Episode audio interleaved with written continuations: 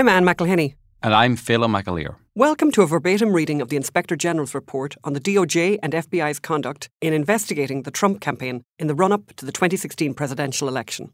The report has been read in full by actor Adam Baldwin. It is brought to you by the Anne and Phelan Scoop and the Unreported Story Society. It will be posted chapter by chapter on the Anne and Phelan Scoop podcast page. If you enjoy this podcast, please share it with your friends on social media. Subscribe to this podcast at heartheigreport.com and follow us on Twitter at @AP_scoop. Thank you. Chapter 11. Analysis. In this chapter, we provide the Office of Inspector General's analysis of the events described in Chapter 3 through Chapter 10. We divide our analysis into 5 sections. In Section 1, we discuss whether the opening of the Crossfire Hurricane investigation and 4 related investigations, and whether certain early investigative techniques used by the FBI complied with the requirements of the Attorney General's Guidelines for Domestic FBI Operations and the FBI's Domestic Investigations and Operations Guide. In Section 2, we analyze the role of Christopher Steele's election reporting in the 4 Carter Page Foreign Intelligence Surveillance Act applications and the numerous instances in which factual representations in those applications were inaccurate, incomplete, or unsupported by appropriate documentation based upon information the FBI had in its possession at the time the applications were filed. In Section 3, we analyze the FBI's handling of Christopher Steele and his election reporting, and whether the FBI's receipt and use of his reporting during the Crossfire Hurricane investigation complied with FBI confidential human source policies and procedures.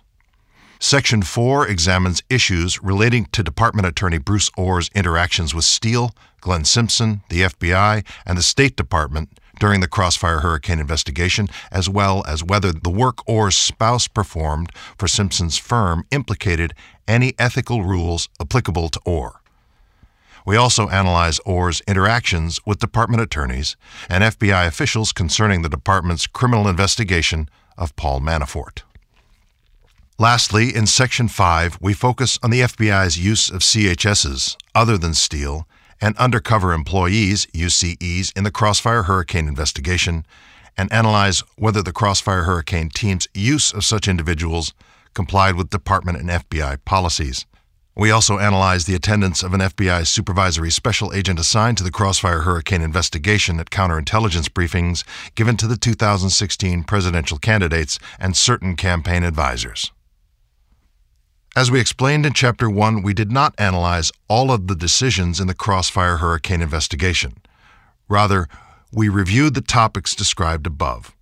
Moreover, our role in this review was not to second-guess discretionary judgments by department personnel about whether to open an investigation or specific judgment calls made during the course of an investigation where those decisions complied with or were authorized by department rules, policies, or procedures. We do not criticize particular decisions merely because we might have recommended a different investigative strategy or tactic based on the facts learned during our investigation.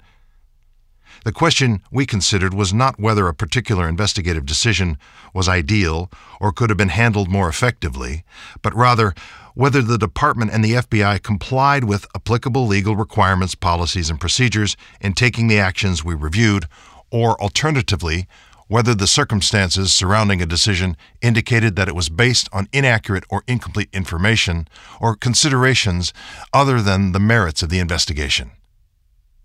If the explanations we were given for a particular decision were consistent with legal requirements, policies, and procedures, and were not unreasonable, we did not conclude that the decision was based on improper considerations in the absence of documentary or testimonial evidence to the contrary. 1. The opening of Crossfire Hurricane and 4 related counterintelligence investigations. In this section, we examine the opening of Crossfire Hurricane and 4 related counterintelligence investigations of individuals associated with the Donald J. Trump for President campaign. Specifically, we analyze whether, in opening these investigations, the FBI complied with the requirements set forth in the AG Guidelines and the DIOG. The applicable provisions of the AG Guidelines and the DIOG require that FBI investigations be undertaken for an authorized purpose, that is, to detect, obtain information about, or prevent or protect against federal crimes or threats to the national security, or to collect foreign intelligence. The AG guidelines also require that FBI investigations have adequate factual predication, that is, allegations, reports, facts, or circumstances indicative of possible criminal activity or a national security threat. In addition, for investigations designated as sensitive investigative matters, SIMS, such as Crossfire Hurricane, the DIOG imposes special approval and notification requirements when opening such a matter. The DIOG also emphasizes that investigators take particular care to consider whether a planned investigative activity is the least intrusive method and is reasonably based upon the needs of the investigation. As described in Chapter 3, on July 31, 2016, the FBI's Counterintelligence Division opened a full investigation titled Crossfire Hurricane to determine whether individuals associated with the Trump campaign were witting of and or coordinating activities with the government of Russia. The opening of the investigation occurred days after WikiLeaks publicly released hacked emails from the Democratic National Committee. According to the FBI electronic communication documenting the decision, the investigation was opened in response to information CD officials received on July 28, 2016, from a friendly foreign government, indicating that in a May 2016 meeting with the friendly foreign government, George Papadopoulos, an advisor to the Trump campaign, suggested the Trump team had received some kind of a suggestion from Russia that it could assist in the election process with the anonymous release of information during the campaign that would be damaging to candidate Clinton and President Obama. We did not find information in FBI or department emails or other documents or through witness testimony indicating that any information other than the friendly foreign government information was relied upon to predicate the opening of the Crossfire Hurricane investigation. However, as noted below, the FBI received the friendly foreign government information at a time when it had reason to believe that Russia may have been connected to the WikiLeaks disclosures that occurred earlier in July 2016, and when the U.S. intelligence community, including the FBI, was aware of Russia's efforts to interfere with the 2016 U.S. elections. In the following weeks, the FBI also opened related counterintelligence investigations into four individuals associated with the Trump campaign: Papadopoulos, Carter Page, Michael Flynn, and Paul Manafort, because the FBI identified these individuals as having alleged ties to Russia or a history of travel to Russia. We concluded that the FBI's decision to open Crossfire Hurricane and the four related individual investigations was, under department and FBI policy, a discretionary judgment call, and that the FBI's exercise of discretion was in compliance with those policies. For the reasons described below, we found that each investigation was opened for an authorized purpose, and in light of the low threshold established by department and FBI predication policy, with adequate factual predication. We also found that the FBI satisfied the DIOG's notification and approval requirements for designating Crossfire Hurricane and the four related individual investigations as SIMS. Nevertheless, we were concerned about the limited notice requirements under Department and FBI policy before opening investigations such as these, relating to constitutionally protected activity occurring during a national presidential campaign. We were also concerned about the limited notice requirements before using more intrusive investigative techniques that could impact constitutionally protected activity. Accordingly, we make several recommendations below to address these concerns. A. Authorized purpose. The AG guidelines and the DIOG both require that FBI investigations be undertaken for an authorized purpose, that is, to detect, obtain information about, or prevent or protect against federal crimes or threats to the national security, or to collect foreign intelligence. Under both the AG guidelines and the DIOG, the FBI may not undertake an investigation for the sole purpose of monitoring activities protected by the First Amendment, or to interfere with the lawful exercise of other rights secured by the Constitution or laws of the United States. However, both the AG guidelines and the DIOG permit the FBI to conduct an investigation even if it might impact First Amendment or other constitutionally protected activity, so long as there is a legitimate law enforcement purpose associated with the investigation. We concluded that under the AG guidelines and the DIOG, the FBI had an authorized purpose when it opened Crossfire Hurricane to obtain information about or to protect against a national security threat or federal crime, even though the investigation also had the potential to impact constitutionally protected activity.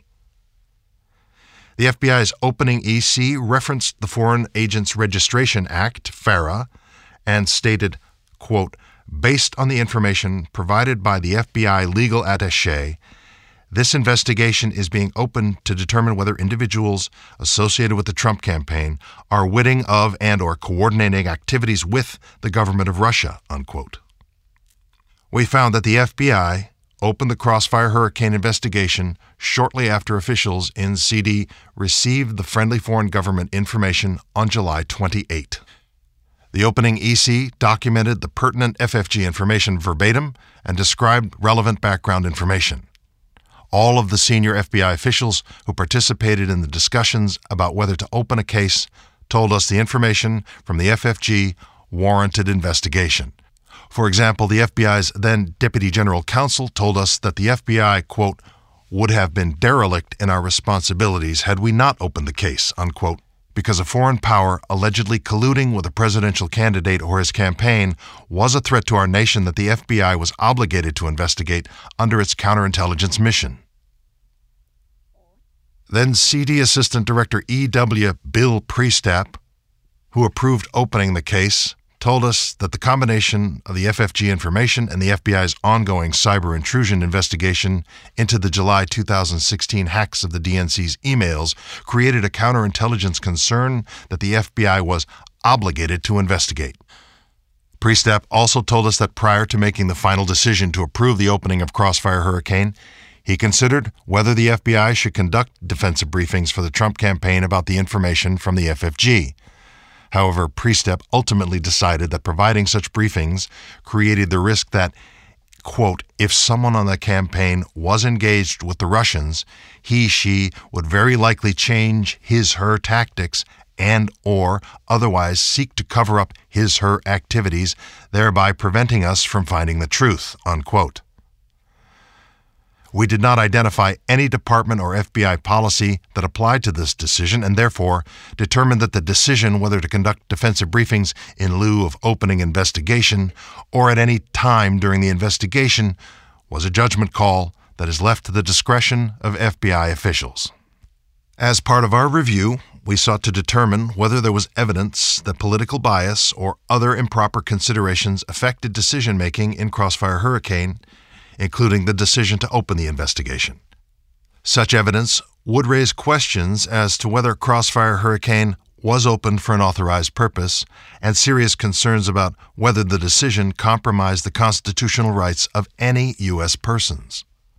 We discussed the issue of political bias in a prior OIG report, Review of Various Actions in Advance of the 2016 Election, where we described text messages between then-special counsel to the Deputy Director Lisa Page and then-section Chief Peter Strzok, among others. These text messages included statements of hostility toward then-candidate Trump and statements of support for then-candidate Hillary Clinton. These messages, most of which pertain to the Russia investigation, potentially indicated or created the appearance that investigative decisions were impacted by bias or improper considerations. Our prior review stated that the text messages were not only indicative of a biased state of mind, but even more seriously imply a willingness to take official action to impact Trump's electoral prospects. For example, on July 31, 2016, in connection with the formal opening of Crossfire Hurricane, Strzok texted Page, quote, "And damn, this feels momentous, because this matters. The Clinton email investigation did too, but that was to ensure we didn't F something up. This matters because this matters. So super glad to be on this voyage with you," unquote. Additionally, on August 8, 2016, Page sent a text message to Strzok that stated, quote, "Trump's not ever going to be president, right? Right? unquote. Strzok responded, quote, no, he's not. We'll stop it, unquote. Although we did not find in our prior report any documentary or testimonial evidence directly connecting the political views stated in the text messages to the specific investigative actions in mid-year that we reviewed, we concluded that Strzok's text messages with Page indicated or created the appearance of bias against Trump. We further concluded that the messages raised serious questions about the propriety of any investigative decisions in which Strzok and Lisa Page played a role, because several of these inappropriate and troubling messages occurred at or near the time of the opening of Crossfire Hurricane. We closely reviewed the roles of Strzok and Lisa Page in the investigation's opening and whether there was any documentary or testimonial evidence that their views impacted the decision to open the investigation. We found that while she attended some of the discussions, Lisa Page did not play a role in the decision to open Crossfire Hurricane or the four individual cases. Strzok was directly involved in the decisions to open Crossfire Hurricane and the four individual cases, but we found that he was not the sole or even the highest-level decision-maker as to any of those matters. Priestap, Strzok's supervisor, told us that ultimately he was the official who made the decision to open the Crossfire Hurricane investigation, and Strzok then prepared and approved the formal documentation as required by the DIOG. Evidence reflected that this decision by Priestap was reached by consensus after multiple days of discussions and meetings that included Strzok and other leadership in CD, the FBI Deputy Director, the FBI General Counsel, and the FBI Deputy General Counsel. We similarly found that the decisions to open the four individual cases were reached by consensus of Crossfire Hurricane agents and analysts who identified individuals associated with the Trump campaign who had recently traveled to Russia or had other alleged ties to Russia, and that Priestap was involved in those decisions. The formal documentation opening each of these four investigations was approved by Strzok as required by the DIOG. We did not find documentary or testimonial evidence that political bias or improper motivation influenced Priestap's decision to open Crossfire Hurricane. The evidence also showed that FBI officials responsible for and involved in the case opening decisions were unanimous in their belief that, together with the July 2016 release by WikiLeaks of hacked DNC emails, the Papadopoulos statement described in the FFG information reflected the Russian government's potential next step to interfere with the 2016 elections. These FBI officials were similarly unanimous in their belief that the friendly foreign government information represented a threat to national security that warranted further investigation by the FBI. Witnesses told us that they did not recall observing during these discussions any instances or indications of improper motivations or political bias on the part of the participants, including Strzok.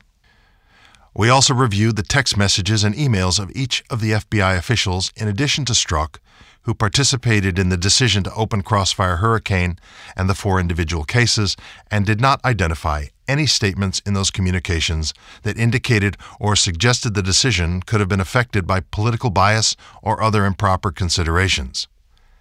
We also reviewed other contemporaneous documents such as meeting notes and asked witnesses who were not involved in the decision to open Crossfire Hurricane, but who were familiar with the predication for the case, for any evidence of political bias or improper motivation in the FBI's decision-making. Again, we found no such evidence, including from department officials briefed about Crossfire Hurricane subsequent to it being opened. These officials also did not express any concerns about the FBI's decision to open the investigation. By way of example, David Laufman, then chief of the National Security Division's Counterintelligence and Export Control Section, told us that it would have been a dereliction of duty and responsibility of the highest order not to commit the appropriate resources as urgently as possible to run these facts to the ground and find out what was going on.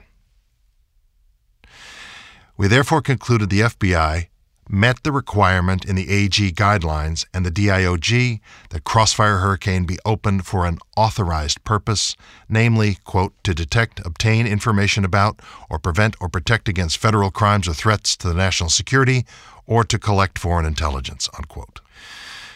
We also determined that, although the investigation had the potential to impact constitutionally protected activity, the FBI's decision to open the investigation was permissible under both department and FBI policies because there was a legitimate law enforcement purpose associated with the investigation.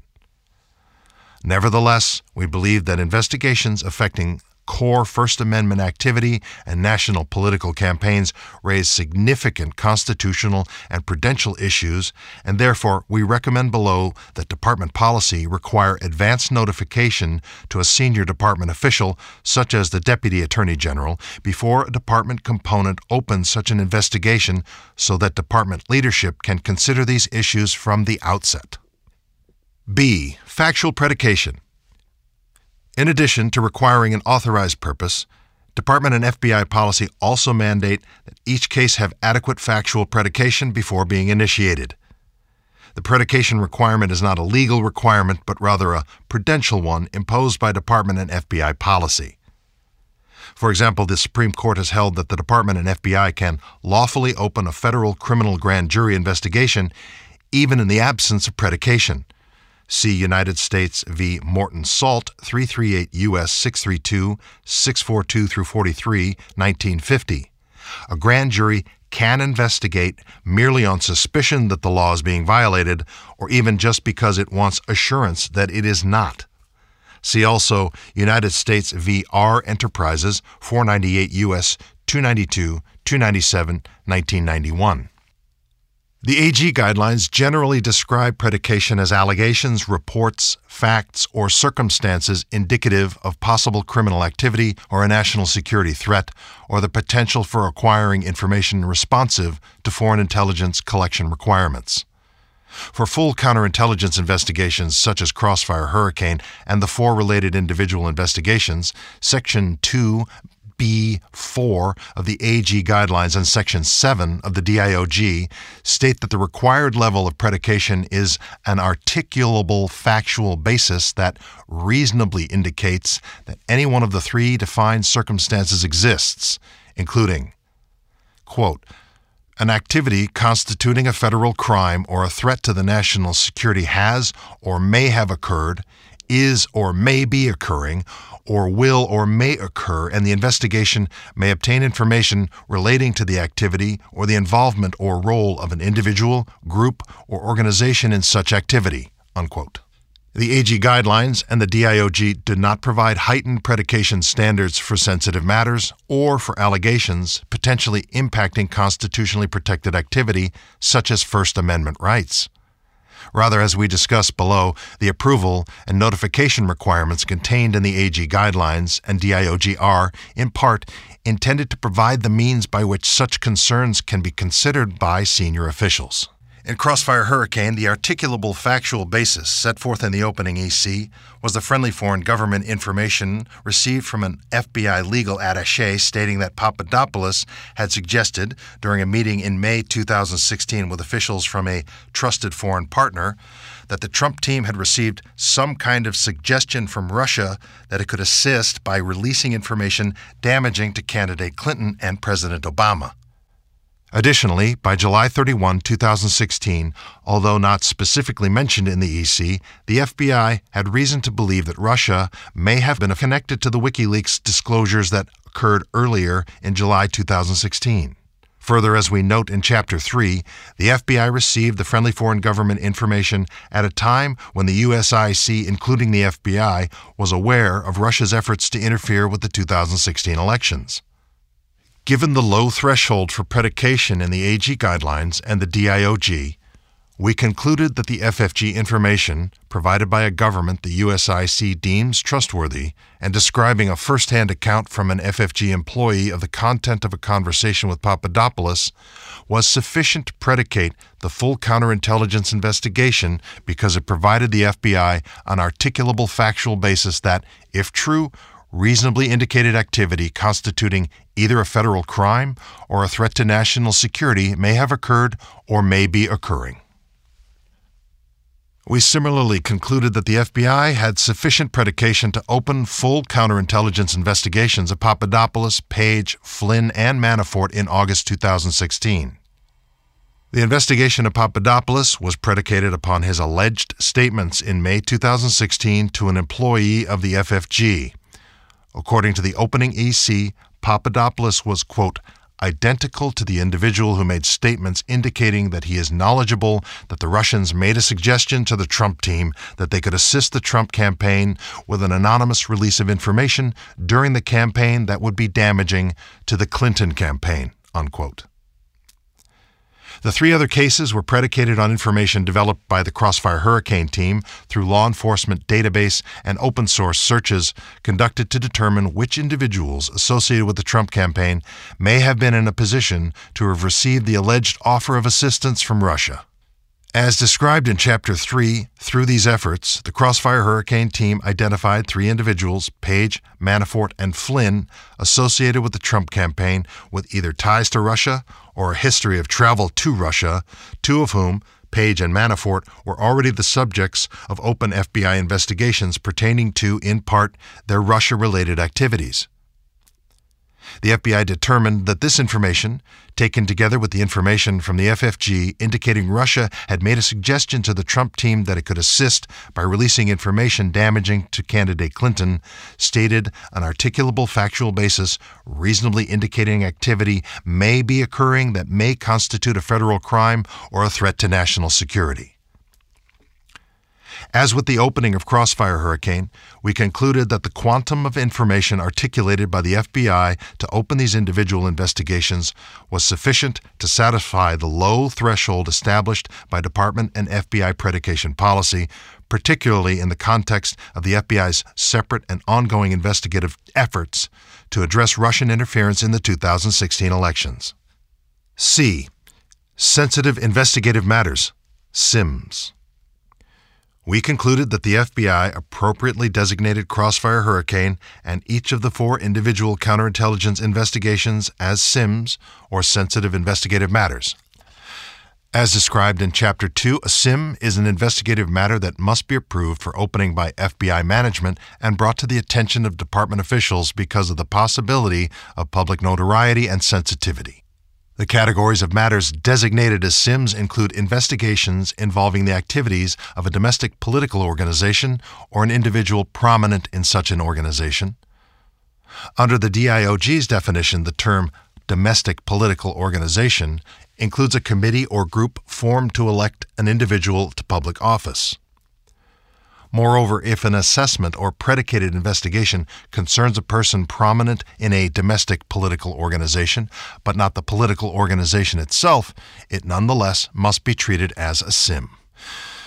For Crossfire Hurricane, the FBI believed that any potential subjects of the investigation would be prominent members of a political campaign. With the four individual cases, the FBI determined that the individuals identified as subjects, foreign policy advisors Page, Papadopoulos, and Flynn, and campaign manager Manafort, were prominent in the Trump political campaign. We found the decision to designate the cases as SIMs to be appropriate. However, as discussed later in this chapter, our interviews with certain FBI agents revealed significant confusion over the meaning of the phrase prominent within a domestic political organization in the context of the policies applicable to CHSs, with some agents interpreting that phrase as limited to a person running for office, and other agents questioning whether a presidential campaign was a domestic political organization. We recommend later in this chapter that the FBI establish guidance to better define this phrase with respect to CHS use. Because the phrase is also used in FBI policies applicable to SIMs, we recommend that any additional guidance also take into account and be applied to the SIM requirements. We also determined that the FBI satisfied the DIOG's approval and notification requirements for SIMs. At the FBI, these requirements included review of the opening by the FBI Office of the General Counsel, OGC, which in this case was conducted by the OGC Unit Chief, and approval by the FBI Headquarters Operational Section Chief, which was provided here by then-Section Chief Strzok. The DIOG also requires that NSD be notified of the opening of a SIM. The FBI satisfied this requirement by briefing NSD officials in the Counterintelligence and Export Control Section, orally, due to the sensitivity of the cases, about the opening within days of the investigations being initiated. Although the FBI satisfied the approval and notification requirements for SIMS, we believe such sensitive cases should also include advance notice to department senior management officials, especially for case openings such as this one that implicated core First Amendment activity and a national political campaign. While the then FBI Deputy Director was aware of and gave his approval for the investigation prior to its opening, the investigation, concerning the actions of individuals associated with a presidential campaign, could have been opened, consistent with FBI and department policy, without any notice to FBI or department leadership, and based solely on the decision of an FBI headquarters section chief with review by FBI OGC and notice to an appropriate NSD official. As noted in Chapter 2, current department and FBI policies require high-level notice and approval in other circumstances where investigative activity could substantially impact certain civil liberties. The purpose of such notice and approval is to allow senior department officials to consider the potential constitutional and prudential implications of opening certain investigations, even where there is sufficient predication to do so. Accordingly, we recommend that the Department and FBI evaluate which types of SIMS should require advance notification to a senior department official, such as the DAG, in addition to the notifications currently required for SIMS, especially for cases that implicate core First Amendment activity and a national political campaign, and establish, as necessary, implementing policies and guidance. D. Staffing of investigation. Due to the sensitivity of the investigation, FBI leadership initially ran the investigation out of FBI headquarters, rather than out of one or more field offices, as is typically done in FBI investigations. We found that the decision to run the investigation out of FBI headquarters created challenges for the team, which we were told were known risks consciously taken by CD officials, including Priestap, in order to minimize the potential of an unauthorized public disclosure of the investigation and allow for better coordination with headquarters and interagency partners.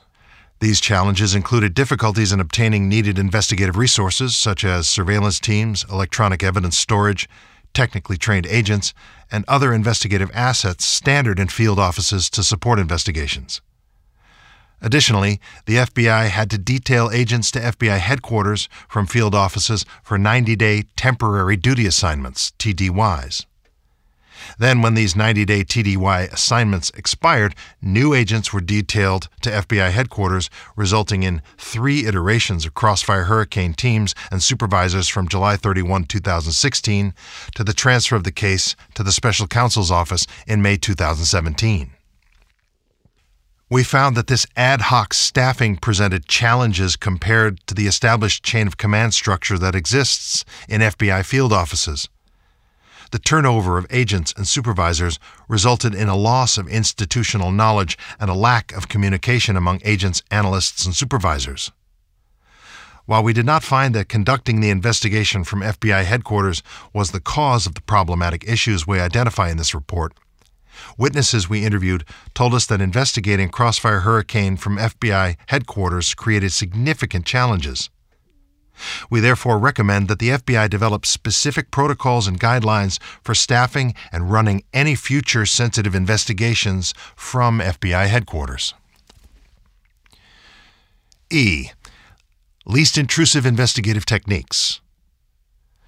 The AG Guidelines and the DIOG require that the least intrusive means or method be considered when selecting investigative techniques and, if reasonable, based upon the circumstances of the investigation, be used to obtain information instead of a more intrusive method. The least intrusive method principle reflects an attempt to balance the FBI's ability to effectively conduct investigations with the potential negative impact an investigation can have on the privacy and civil liberties of individuals encompassed within an investigation. The DIOG emphasizes that in the context of cases designated as SIMS, particular care should be taken when considering whether the planned course of action is the least intrusive method, if reasonable, based upon the circumstances of the investigation. However, DIOG subsection 4.1.1 states that investigators must not hesitate to use any lawful method consistent with the AG guidelines when the degree of intrusiveness is warranted in light of the seriousness of the matter concerned. According to DIOG subsection 4.4.5, quote, in the final analysis, choosing the method that most appropriately balances the impact on privacy and civil liberties with operational needs is a matter of judgment based on training and experience, unquote. As described in Chapter 3, immediately after opening the investigation, the Crossfire Hurricane team submitted name trace requests to other U.S. government agencies and a foreign intelligence agency that conducted law enforcement database and open-source searches to identify individuals associated with the Trump campaign in a position to have received the alleged offer of assistance from Russia. Members of the Crossfire Hurricane team told us that they avoided the use of compulsory legal process to obtain information at this time in order to prevent any public disclosure of the investigation's existence and to avoid any potential impact on the election. The FBI also sent Strzok and an SSA to a European city to interview the source of the information the FBI received from the FFG and also searched the FBI's CHS database to identify sources who potentially could provide information about connections between individuals associated with the Trump campaign and Russia. Each of these early steps is authorized under the DIOG and was a less intrusive investigative technique. After the FBI opened the four individual cases based on information obtained through the above-described efforts, the Crossfire Hurricane team used CHSs to interact and consensually record conversations with two of the investigative subjects, Page and Papadopoulos, on multiple occasions in an effort to obtain specific information relevant to the allegations.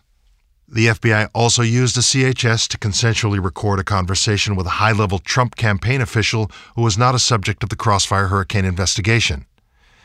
Use of a CHS to conduct consensual monitoring is a more intrusive investigative technique than the ones used immediately after Crossfire Hurricane was opened, but is also one that the FBI witnesses told us is commonly used in FBI counterintelligence investigations. For example, Priestap told the OIG that CHSs are an ordinary investigative tool that are part and parcel of what FBI agents do in an investigative sense every day. As noted above, FBI policy provides that these decisions are matters of judgment to be made based on an investigator's training and experience. We found that in making these judgments about using CHSs to interact with investigative subjects, the Crossfire Hurricane team complied with applicable department and FBI policies for these operations and obtained all requisite approvals. Although the CHS operations implicated constitutionally protected activity, we found no evidence that they were undertaken solely for the purpose of monitoring constitutionally protected activity, which is prohibited by the DIOG. We also found no testimonial or documentary evidence that these operations resulted from political bias or other improper considerations. We therefore concluded that these early investigative activities undertaken by the Crossfire Hurricane team were matters of judgment that were permitted by the AG Guidelines and the DIOG. However, as discussed later in this chapter, we are concerned that current Department and FBI policies do not require, at a minimum, consultation with the Department before using a CHS to monitor conversations with members of a major party candidate's presidential campaign, including a high-level campaign official who was not subject of the investigation. Further, we are concerned that the FBI did not have a plan or process in place to address what the team should have done in the event a CHS operation resulted in the FBI's incidental receipt of sensitive campaign information. Accordingly, we make a recommendation below to ensure additional oversight, accountability, and consideration of the constitutional interests at stake in such operations. In addition to these CHS operations, the FBI also discussed in August 2016, within days of opening the Carter Page investigation, the possible use of a separate, highly intrusive technique to obtain information: FISA-authorized electronic surveillance redacted targeting Carter Page.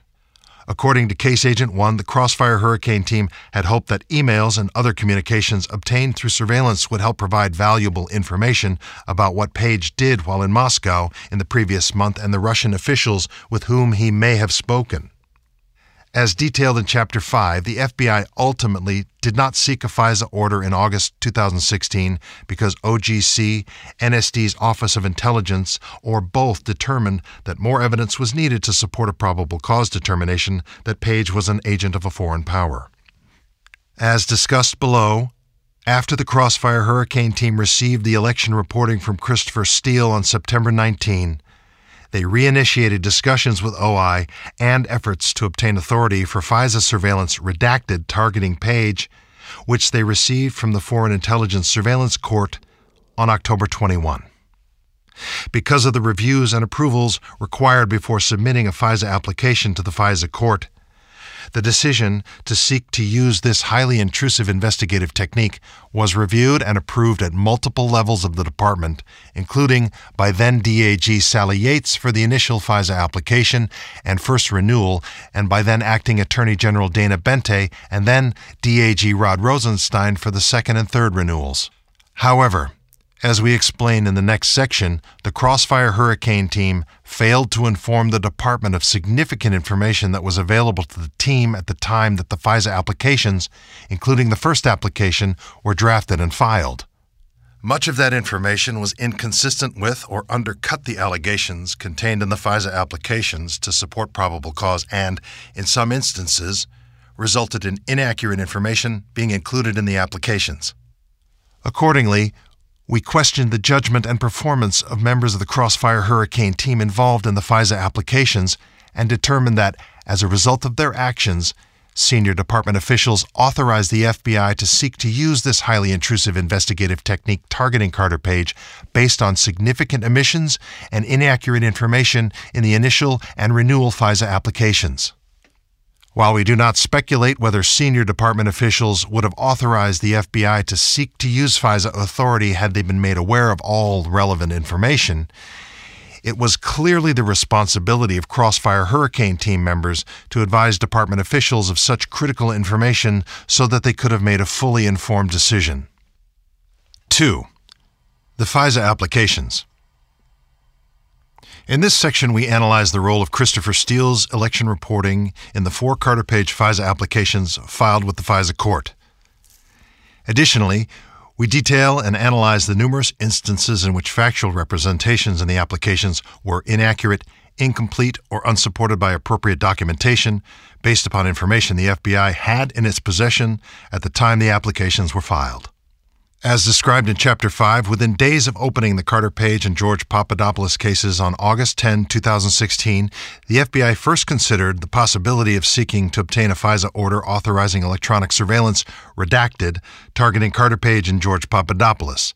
We found that the Crossfire Hurricane team initially focused its efforts on obtaining FISA authority targeting Page more than on efforts to surveil Papadopoulos or other members of the Trump campaign because of Page's prior contacts with known Russian intelligence officers, which the Crossfire Hurricane team believed would have made Page most susceptible and most likely to have received the suggestion or offer of assistance reported in the friendly foreign government information. We determined that on August 15, 2016, Case Agent 1 sent a written summary by email to the OGC unit chief describing Page's Russian business and financial ties, his prior contacts with known Russian intelligence officers, and his recent travel to Russia. In this email, Case Agent 1 stated his belief that the information provided a pretty solid basis for requesting authority under FISA to conduct surveillance targeting Page. The next day, August 16, the OGC unit chief emailed Stuart Evans, then NSD's Deputy Assistant Attorney General with oversight responsibility over OI, to advise him of the possible FBI request for a FISA order to surveil Page. The email from the OGC unit chief stated that, "I don't think we are quite there yet, but given the sensitivity and urgency of this matter, I would like to get OI involved as early as possible." On or about August 17, 2016, in response to the Crossfire Hurricane team's prior Carter Page name trace request, the Crossfire Hurricane team received a memorandum from another U.S. government agency detailing its prior interactions with Page, including that Page had been approved as an operational contact for the other agency from 2008 to 2013. The memorandum also detailed the information that Page had provided to the other agency concerning his prior contacts with certain Russian intelligence officers. As detailed in Chapters 5 and 8, the Crossfire Hurricane team did not accurately describe to OI the nature and extent of the information that the FBI received from the other agency, which we found was highly relevant to an evaluation of the FISA request. Additionally, in August 2016, Page made statements to an FBI CHS that, if true, were in tension with the reporting the FBI received subsequently from Steele, alleging that Page was being used as an intermediary by Manafort to conspire with Russia. The FBI did not inform OI of Page's statements before any of the 4 FISA applications were filed and did not inform OI of the CHS operation until June 2017, shortly before filing the last FISA application. On or about August 22, 2016, a decision was made by the FBI OGC, OI, or both that more evidence was needed to support probable cause that Carter Page was an agent of a foreign power.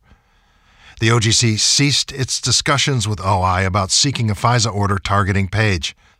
However, on September 19, 2016, the same day that the Crossfire Hurricane team first received Steele's election reporting, the team reinitiated discussions with OGC about seeking a FISA order authorizing surveillance targeting Page and specifically focused on Steele's reporting and drafting the FISA request. 2 days later, on September 21, the OGC unit chief contacted the NSD OI unit chief to advise him that the FBI believed it was ready to submit a formal FISA request to OI relating to Page. Over the next several weeks, the FBI and OI prepared the FISA application targeting Carter Page, which was filed with the FISA court on October 21, 2016.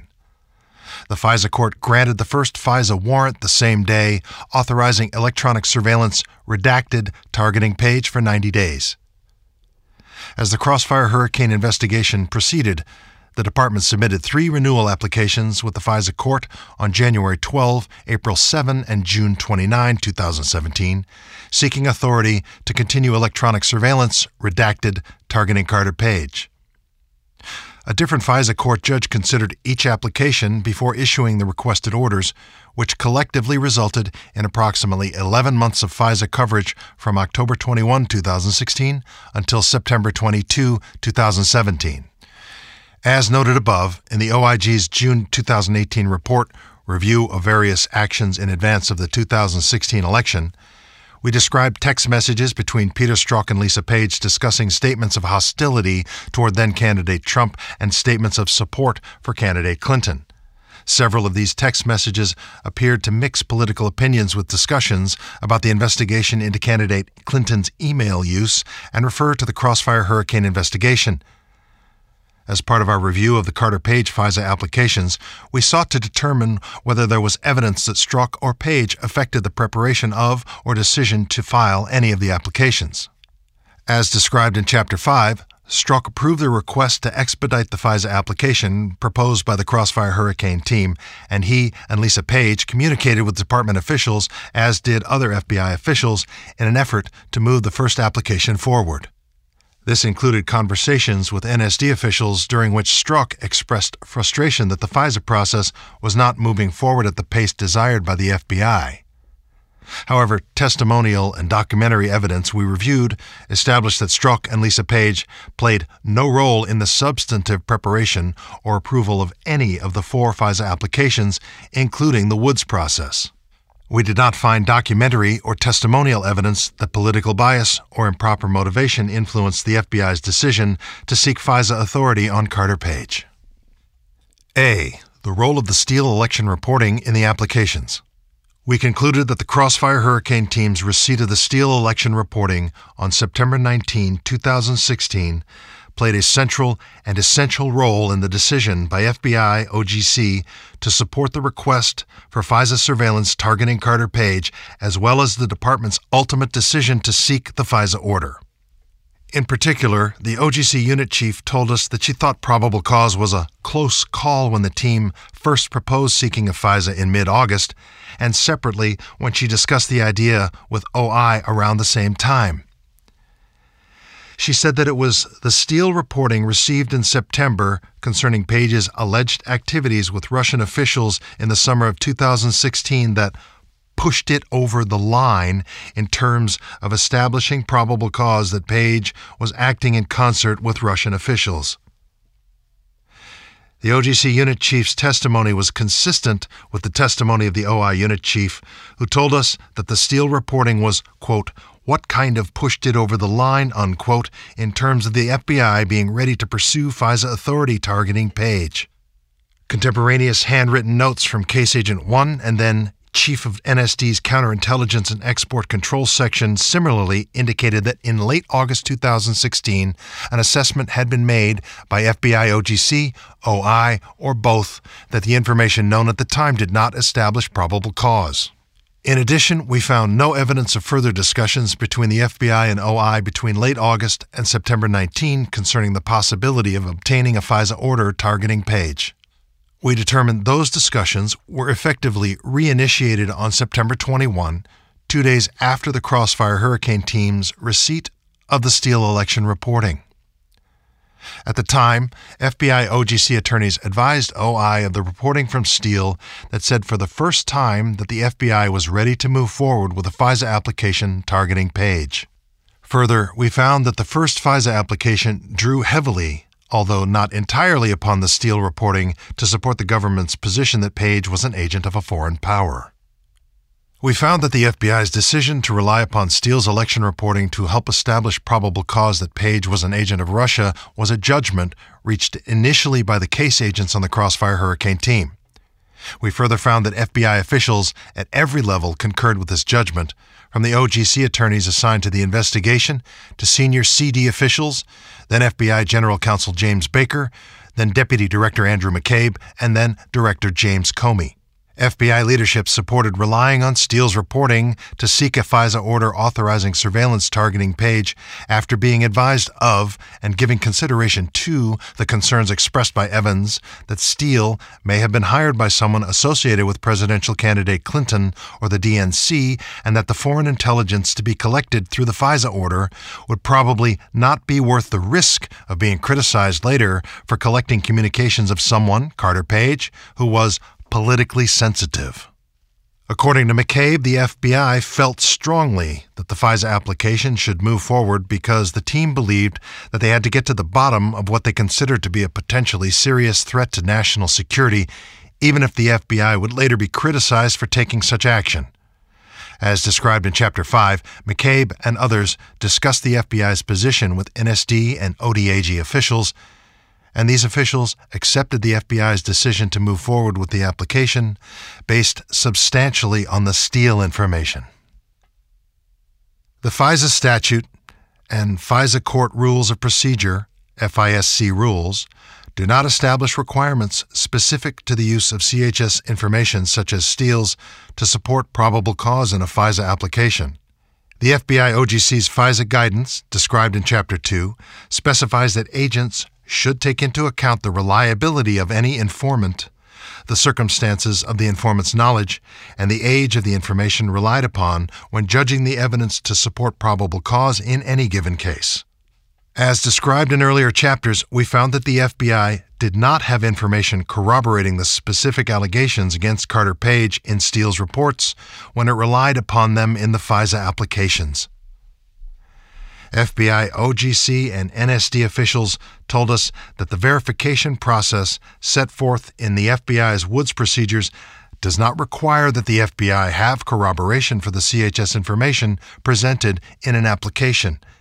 According to these officials, when information in a FISA application is attributed to a CHS, the Woods procedures require only that the agent verify, with supporting documentation, that the application accurately reflects what the CHS told the FBI. The procedures do not require that the agent verify, through a second independent source, that what the CHS told the FBI is true. We did not identify anything in the Woods procedures that is inconsistent with these officials' description of the procedures. According to Evans, the FISA court is aware of how the FBI verifies information in a FISA application under the Woods procedures, including information attributed to a CHS. However, without corroboration, it was particularly important for the FISA applications to articulate to the court the FBI's knowledge of Steele's background and its assessment of his reliability, On these points, the applications advised the court that Steele was believed to be a reliable source for three reasons: his professional background, his history of work as an FBI CHS since 2013, and his prior reporting, which the FBI described as corroborated and used in criminal proceedings. As described below, the representations about Steele's prior reporting were overstated and not approved by Steele's handling agent as required by the Woods procedures. Our analysis of the FBI's assessment of the Steele reporting is described later in this chapter. Following the FBI's decision to proceed with seeking a FISA order after consideration of the risks identified by Evans, OI developed a footnote based on information provided by the Crossfire Hurricane team to address Evans's concern about the potential political bias of Steele's research. The footnote stated that Steele was hired by an identified U.S. person, Glenn Simpson, to conduct research regarding Candidate 1's, Donald Trump, ties to Russia, and that the FBI speculates that this U.S. person was likely looking for information that could be used to discredit the Trump campaign. Evans told us that this additional information made him comfortable with the way Steele was described in the application based upon the information the FBI provided to OI at the time. However, Evans also expressed frustration to the FBI at the time and later to the OIG that the FBI had not advised OI of the political origins of Steele's election reporting until late in the drafting process on the first FISA application, and only after OI asked the team 3 times for information about Steele's possible political connections. B. Inaccurate, incomplete, or undocumented information in the FISA applications. The FBI's FISA and Standard Minimization Procedures Policy Guide states that the U.S. government's, quote, ability to obtain FISA authority depends on the accuracy of applications submitted to the FISA court. Because FISA proceedings are ex parte, the FISA court relies on the U.S. government's full and accurate presentation of the facts to make its probable cause determinations, unquote. It further states that it is the case agent's responsibility to ensure that statements contained in applications submitted to the FISA court are scrupulously accurate. As we discussed below, we found that the FBI failed to fulfill this obligation to the court. This failure falls most immediately on the shoulders of the case agents and supervisors who were responsible for assisting OI in the preparation of the FISA applications and performing the factual accuracy review during the Woods process. However, as we discussed below, we identified 1. Numerous serious factual errors and omissions in the applications, 2. A failure across 3 investigative teams to advise NSD attorneys of significant information that undercut certain allegations in the FISA applications, 3. A lack of satisfactory explanations for these failures, and 4. A continuous failure to reassess the factual assertions supporting probable cause in the FISA applications as the investigation proceeded and information was obtained raising significant questions about the Steele reporting.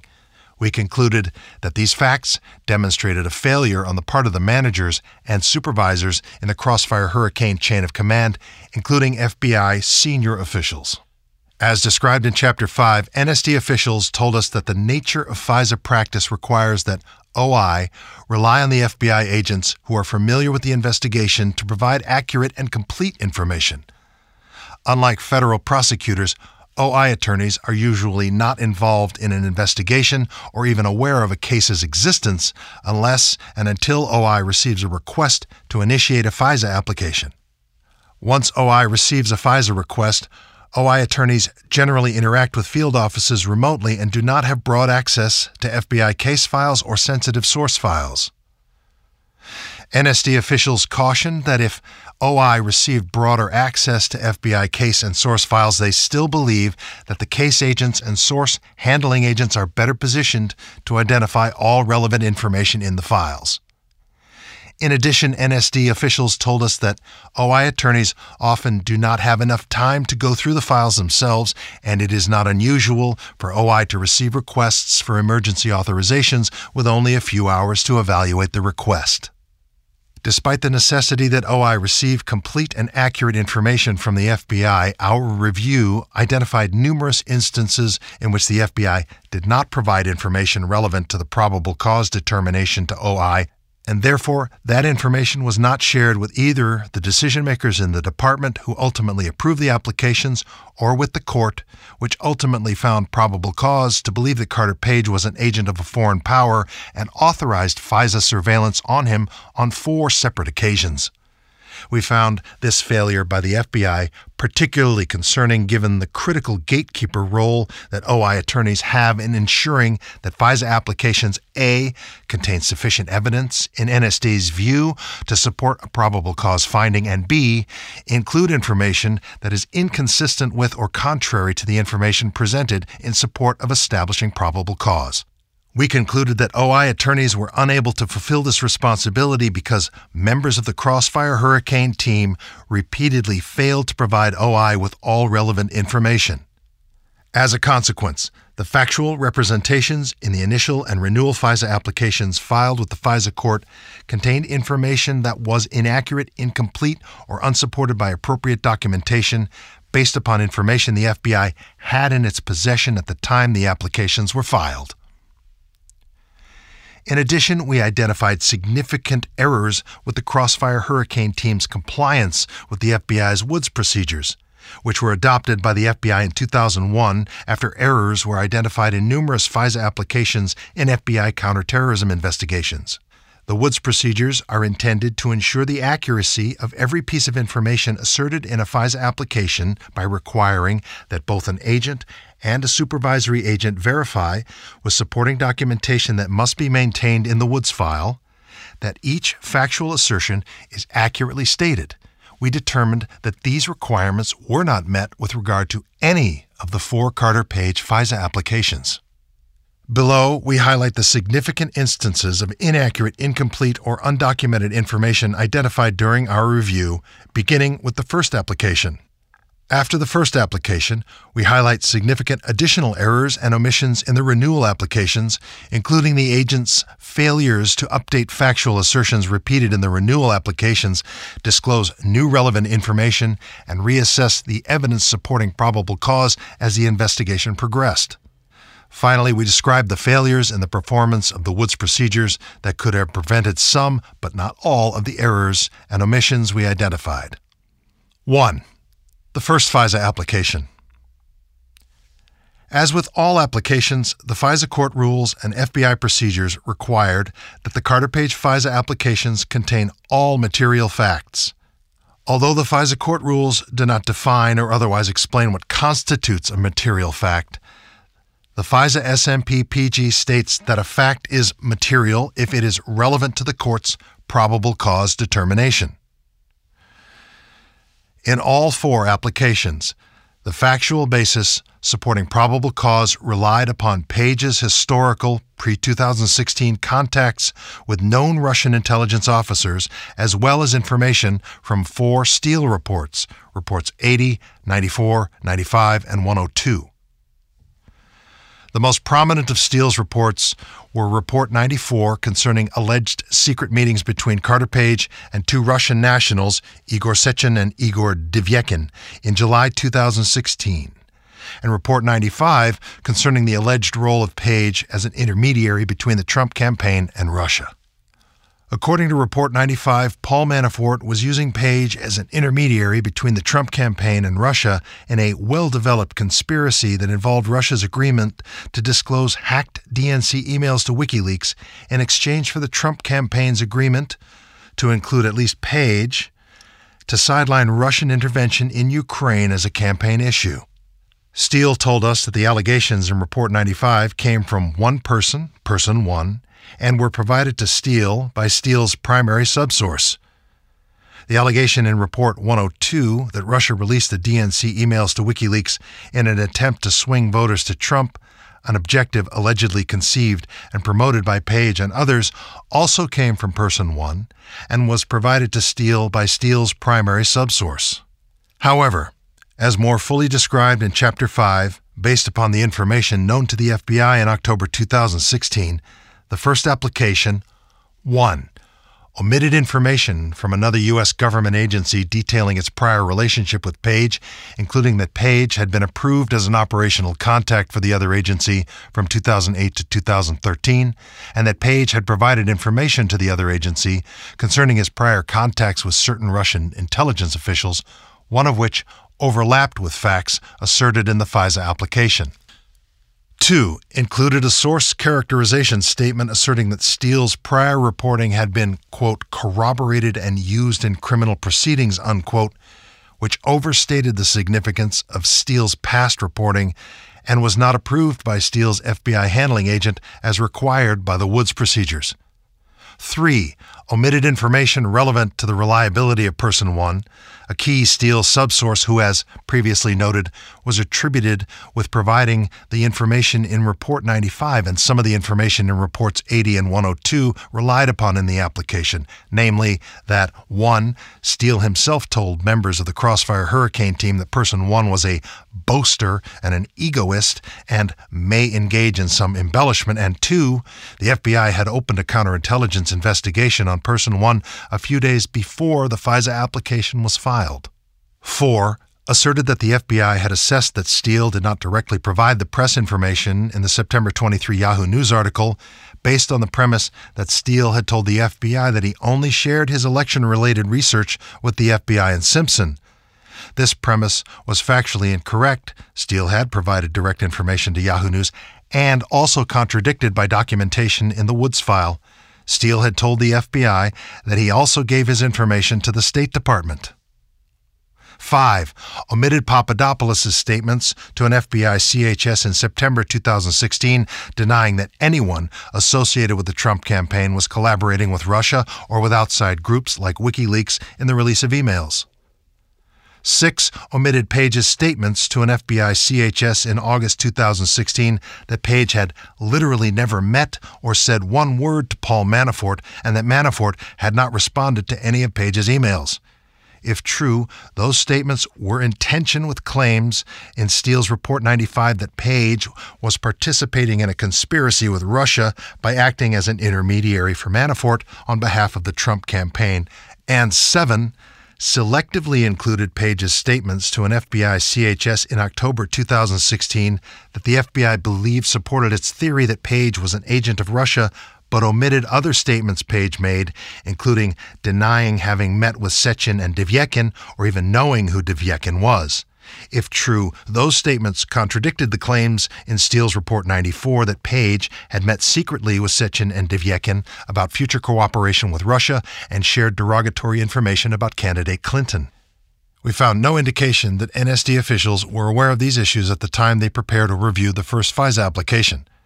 Regarding the third listed item above, the OI attorney who drafted the application had received an email from Case Agent 1 before the first application was filed, containing the information about Steele's boaster and embellishment characterization of Person 1, whom the FBI believed to be Source E in Report 95, and the source of other allegations in the application derived from Reports 80 and 102.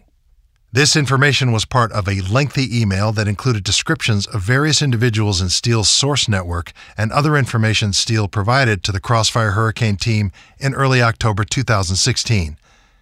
The OI attorney told us that he did not recall the Crossfire Hurricane team flagging this issue for him or that he independently made the connection between this subsource and Steele's characterization of Person 1 as an embellisher. We believe Case Agent 1 should have specifically discussed with the OI attorney the FBI's assessment that the subsource was Person 1, that Steele had provided derogatory information regarding Person 1, and that redacted, so that OI could have assessed how these facts might impact the FISA application. As described in Chapter 5, Evans and the OI attorney told us that they would have wanted to discuss this information internally with NSD and with FBI and likely would have, at a minimum, disclosed the information to the court. We were particularly concerned by Case Agent 1's failure to provide accurate and complete information to the OI attorney concerning Page's relationship status with the other U.S. government agency and Page's communications with the other agency about his contacts with Russian intelligence officials. As described in Chapter 5, in response to a question from the OI attorney in late September 2016 as to whether Carter Page had a current or prior relationship with the other agency, Case Agent 1 stated that Page's relationship was dated when Page lived in Moscow in 2004 through 2007 and outside scope. This representation was contrary to the information that the other agency provided in its August 17, 2016 memorandum to the FBI, which stated that Page was approved as an operational contact of the other agency from 2008 to 2013 after Page had left Moscow. It also was contrary to information in the FBI's own case files regarding Page's claims of interactions with the other agency. Moreover, rather than being outside the scope of the FISA application, Page's status with the other agency overlapped in time with some of the interactions between Page and known Russian intelligence officers alleged in the FISA applications. Further, Page provided information to the other agency about his past contacts with a Russian intelligence officer, Intelligence Officer 1, which were among the historical connections to Russian intelligence officers that the FBI relied upon in the first FISA application and subsequent renewal applications to help support probable cause. According to the August 17 memorandum, an employee of the other agency assessed that Page candidly described his contact with Intelligence Officer 1 to the other agency. Thus, the FBI relied upon Page's contacts with Intelligence Officer 1, among others, in support of its probable cause statement, while failing to disclose to OI or the FISA court that 1. Page had been approved as an operational contact by the other agency during a 5-year period that overlapped with allegations in the FISA application. 2. Page had disclosed to the other agency contacts that he had had with Intelligence Officer 1 and certain other individuals, and 3. The other agency's employee had given a positive assessment of Page's candor. The FBI also did not engage with the other U.S. government agency to understand what it meant for Page to have been approved as an operational contact, whether Page interacted with Russian intelligence officers at the behest of the other agency, or with the intent to assist the U.S. government, and the breadth of the other agency's information concerning Page's interactions with Intelligence Officer 1, all information that would have been highly relevant to the FISA court's probable cause determination. Case Agent 1 was unable to reconcile for us the information he provided to the OI attorney with the information in the August 17 memorandum or FBI case files, explaining to the OIG that he did not recall his state of knowledge in 2016 regarding Page's history with the other U.S. government agency. We concluded that Case Agent 1 failed to provide accurate and complete information to the OI attorney concerning Page's relationship and cooperation with the other agency. Further, we believe Case Agent 1, or his supervisor, SSA 1, should have ensured that someone on the team contacted the other agency after receiving the August 17 memorandum to determine what it meant for Page to have been approved as an operational contact, whether Page interacted with Russian intelligence officers at the behest of the other agency, or with the intent to assist the U.S. government and to seek additional information concerning Page's interactions with Intelligence Officer 1. We also found troubling the Crossfire Hurricane team's failure to advise OI of statements Page made, as noted in the 6th item above, to an FBI CHS in August 2016 during a consensually monitored meeting through which the Crossfire Hurricane team had sought to obtain information from Page about possible links between the Trump campaign and Russia. The CHS operation was one of the first investigative steps in the Carter Page investigation and took place before the media had publicly reported the allegations in the Steele reports. During the operation, Page made statements that, if true, undercut the allegation in Steele's Report 95, received by the team in September, that Manafort was using Page as an intermediary with Russia. According to the transcript of the operation, Page told the CHS that he had literally never met or said one word to Manafort, and that Manafort had not responded to any of Page's emails. Page's statements concerning Manafort, which Page made before he had reason to know about Steele's reporting connecting him to Manafort in a conspiracy with Russia, were not provided to OI prior to the filing of the first FISA application. We agree with the OI attorney who told us that the FBI should have flagged these statements for inclusion in the FISA application because they were relevant to the court's assessment of the allegations in Report 95 concerning Manafort using Page as an intermediary with Russia. We also believe that as the case proceeded, that the FBI gathered substantial evidence of Page's past electronic communications. The lack of evidence showing substantive communications between Page and Manafort bolstered the need to, at a minimum, include Page's statements regarding Manafort in the renewal applications.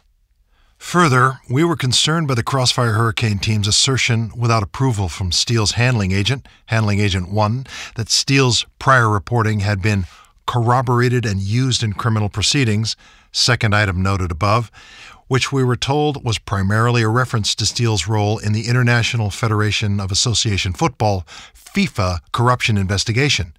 According to Handling Agent 1, he would not have approved the representation in the application because only some of Steele's prior reporting had been corroborated, most of it had not, and because Steele's information was never used in a criminal proceeding. The supervisory intel analyst who told us he originally provided this language for an intelligence product prepared by his analytical team told us that he did not review the FIFA case file or dig into exactly how Steele's information was used in the FIFA case. SSA-1 told us that the team had speculated that Steele's prior reporting had been corroborated and used in criminal proceedings because they knew Steele had been a part of, if not predicated, the FIFA investigation and was known to have extensive source network into Russian organized crime. The source characterization statement in all four FISA applications stated that Steele's prior reporting had been corroborated and used in criminal proceedings, and the renewal applications further relied upon this assertion as the basis for the FBI's assessment that Steele was still reliable despite his disclosure of the FBI's investigation to media outlet Mother Jones in late October 2016. Given the importance of a source's bona fides to a court's determination of reliability, particularly in cases where, as here, the source information supporting probable cause is uncorroborated, we concluded that the repeated failure in all four applications by the agents and the SSAs involved to comply with FBI policy requiring that the handling agent review and approve the language was significant. This created the impression that at least some of Steele's past reporting had been deemed sufficiently reliable by prosecutors to use in court, and that more of his information had been corroborated than was actually the case. None of the inaccuracies and omissions we identified in the first application were brought to the attention of OI before the last FISA application was filed in June 2017. Consequently, these failures were repeated in all three renewal applications. As a result, the department officials who reviewed one or more of the applications, including DAG Yates, Acting Attorney General Bente, and DAG Rosenstein, did not have accurate and complete information at the time they approved the applications. We did not speculate as to whether or how this additional information might have influenced the decisions of senior leaders who supported the applications if they had known all of the relevant information. Nevertheless, we believe it was the obligation of the agents who were aware of the information to ensure that OI and the decision-makers had the opportunity to consider it, both to decide whether to proceed with the applications and, if so, how to present this information to the court. We also do not speculate as to whether this additional information would have influenced the court's decision on probable cause if the court had accurate and complete information at the time of the first application. However, it was the department's and the FBI's obligation to ensure that the applications were scrupulously accurate and that the court was provided with a complete and accurate recitation of the relevant facts, which we found did not occur. 2. The three renewal applications. In addition to repeating the errors contained in the first FISA application, we identified other similarly significant errors in the three renewal applications based upon information known to the FBI after the first application was filed and before one or more of the renewals was filed. As more fully described in Chapter 8, the renewal applications 8. Omitted the fact that Steele's primary subsource, who the FBI found credible, had made statements in January 2017 raising significant questions about the reliability of allegations included in the FISA applications, including, for example, that she did not recall any discussion with Person 1 concerning WikiLeaks, and there was nothing bad about the communications between the Kremlin and the Trump team, and that she did not report to Steele in July 2016 that Page had met with Sechin. 9. Omitted Page's prior relationship with another U.S. government agency, despite being reminded by the other agency in June 2017, prior to the filing of the final renewal application, about Page's past status with that other agency. Instead of including this information in the final renewal application, the FBI OGC attorney altered an email from the other agency so that the email stated that Page was, quote, not a source, unquote, for the other agency, which the FBI affiant relied upon in signing the final renewal application. 10. Omitted information provided by persons with direct knowledge of Steele's work-related performance in a prior position about Steele's professional judgment, including statements that Steele had held a moderately senior position, not high-ranking as noted in the applications, had no history of reporting in bad faith, but demonstrated poor judgment, pursued people with political risk but no intelligence value, didn't always exercise great judgment, and it was not clear what he would have done to validate his reporting. 11. Omitted information from Department Attorney Bruce Ohr about Steele and his election reporting, including that 1. Steele's reporting was going to Clinton's presidential campaign and others. 2. Simpson was paying Steele to discuss his reporting with the media. And 3. Steele was, quote, desperate that Donald Trump not get elected and was passionate about him not being the U.S. president, unquote. 12. Failed to update the description of Steele after information became known to the Crossfire Hurricane team, not only from Orr, but from others that provided greater clarity on the political origins and connections of Steele's reporting, including that Simpson was hired by someone associated with the Democratic Party and/or the DNC.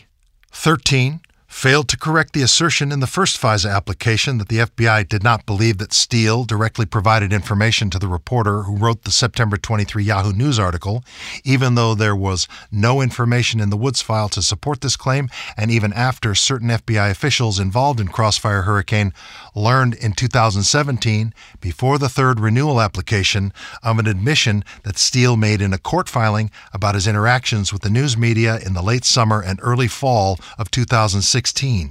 14. Omitted the finding from a formal FBI source validation report that Steele was suitable for continued operation, but that his past contributions to the FBI's criminal program had been minimally corroborated, and instead continued to assert in the source characterization statement that Steele's prior reporting had been corroborated and used in criminal proceedings.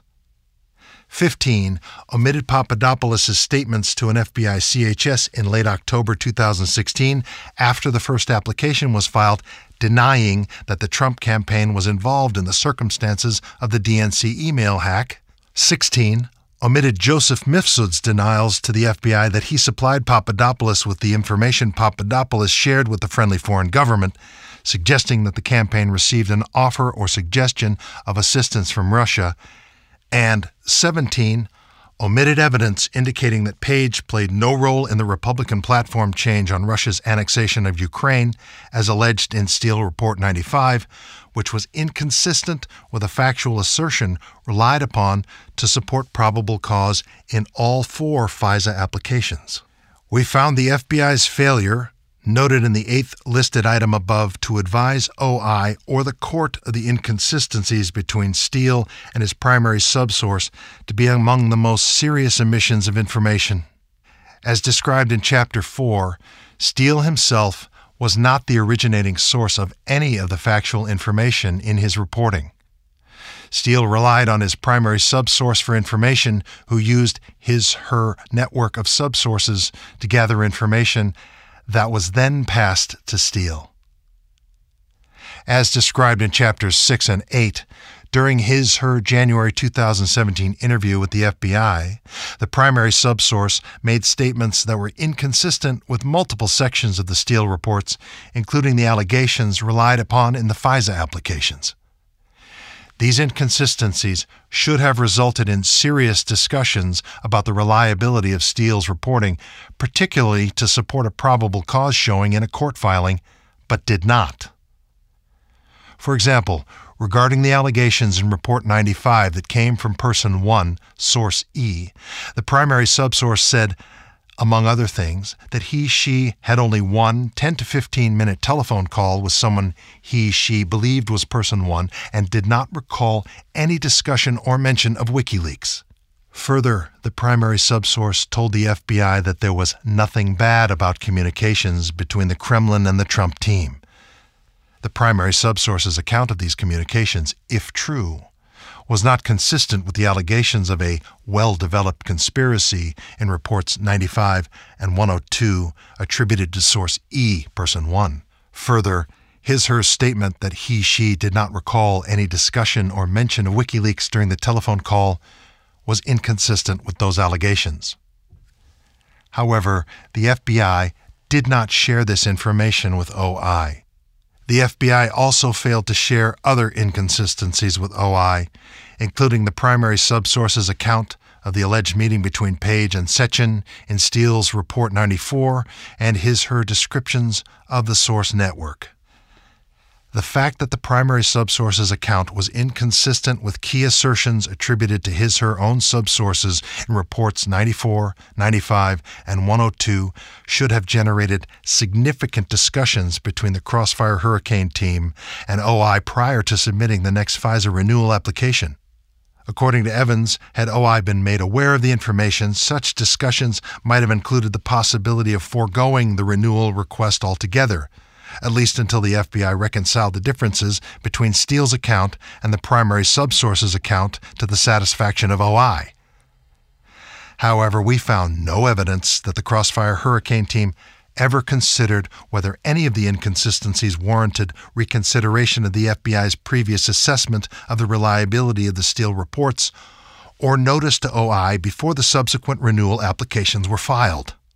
As a result, the second and third renewal applications provided no substantive information concerning the primary subsource's interview and instead offered a brief, conclusory statement that the FBI met with the primary subsource, quote, in an effort to further corroborate Steele's reporting, unquote, and found the primary source to be truthful and cooperative. We believe that including this statement without also informing the court that the primary subsource gave an account of the events that was inconsistent with key assertions in Steele's reporting left a misimpression that the primary subsource had corroborated the Steele reporting. Indeed, as we describe in Chapter 8, in its July 2018 Rule 13 letter to the court, the department, which was continuing to rely on the FBI's representations regarding the primary subsource's interview, defended the reliability of Steele's reporting and the FISA applications by citing, in part, to the primary subsource's interview as additional information corroborating Steele's reporting and noting the FBI's determination that he/she was truthful and cooperative.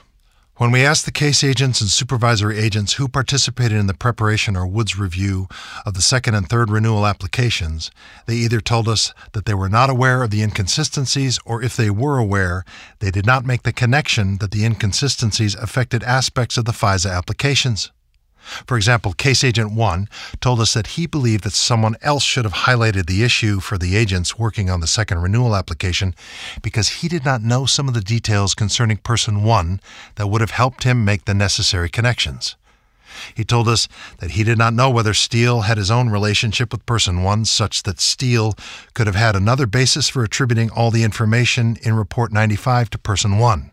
However, given Case Agent 1's central role in the Page investigation, the primary subsource interview and the preparation of the first two FISA applications and factual accuracy review on the third, we believe he should have been one of the first to notice and advise others about the problems the primary subsource's accounts created for the FISA applications.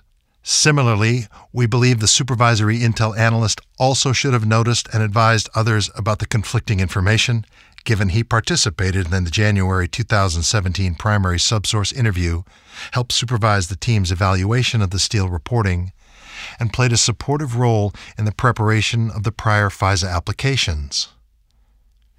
Instead, as discussed in Chapter 8, the supervisory intel analyst circulated a 2-page intelligence memorandum to senior FBI officials highlighting aspects of the primary subsource's account, but failed to advise them of the inconsistencies between Steele and his primary subsource on, among other things, the key allegations against Page in Reports 94 and 95. In addition to the primary subsource's interview, we found other information in the FBI's possession that raised questions about the accuracy of the Steele reporting regarding Carter Page, but that was not included in the renewal applications. As described in Chapter 5, to support the allegations in Report 95 that Page worked to sideline Ukraine as a campaign issue, the first FISA application described 2 news articles from July and August 2016 reporting that the Trump campaign had worked behind the scenes to change the Republican Party's platform on providing weapons to Ukraine. As more fully described in Chapter 8, after the first application, the Crossfire Hurricane team did not learn of any information that Page was involved in the platform change and instead developed evidence tending to show that 2 other Trump campaign officials were responsible for the change. Despite this, as noted in the 17th item above, the FBI did not include this information in any of the renewal applications or alter its assessment that Page was involved in the platform change. Instead, the renewal application stated that Page had denied any role in the platform change to the FBI in March 2017, but that the FBI assessed Page may have been downplaying his role. The renewal applications also continued to fail to include information regarding Carter Page's relationship with another U.S. government agency and information Page had shared with the other agency about his contacts with Russian intelligence officers, even after the Crossfire Hurricane team re-engaged with the other U.S. government agency in June 2017, Item 9 above.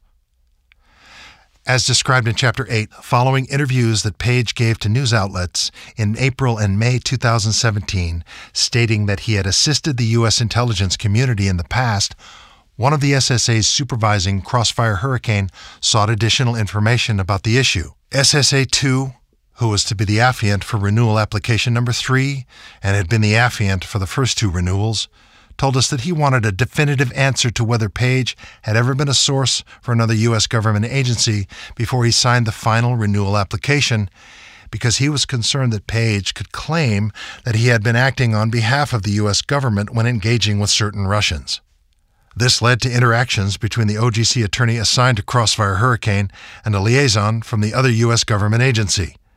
In an email from the liaison to the OGC attorney, the liaison provided written guidance, including that it was the liaison's recollection that Page had a relationship with the other agency, and directed the OGC attorney to review the information that the other agency had provided to the FBI in August 2016. As noted above, that August 2016 information stated that Page did, in fact, have a prior relationship with that other agency. However, the OGC attorney altered the liaison's email by inserting the words, quote, "not a source," unquote, into it, thus making it appear that the liaison had said that Page was not a source. The OGC attorney then sent the altered email to SSA2. Relying upon this altered email, SSA2 signed the 3rd renewal application that again failed to disclose Page's past relationship with the other agency. Consistent with the Inspector General Act of 1978, following the OIG's discovery that the OGC attorney had altered and sent the email to SSA2, who thereafter relied on it to swear out the final FISA application, the OIG promptly informed the Attorney General and the FBI Director and provided them with the relevant information about the OGC attorney's actions. None of these inaccuracies and omissions that we identified in the renewal applications were brought to the attention of OI before the applications were filed. As a result, similar to the first application, the department officials who reviewed one or more of the renewal applications, including Yates, Bente, and Rosenstein, did not have accurate and complete information at the time they approved them. An exception with respect to Bente concerned information regarding the ties between Steele's reporting and the Democratic Party, which documents indicate were broadly known among relevant department officials by February and March 2017. Bente recalled knowing the information at the time he approved the second renewal. Rosenstein told us he believes he learned that information from news media accounts, but did not recall whether he knew at the time that he approved the third renewal.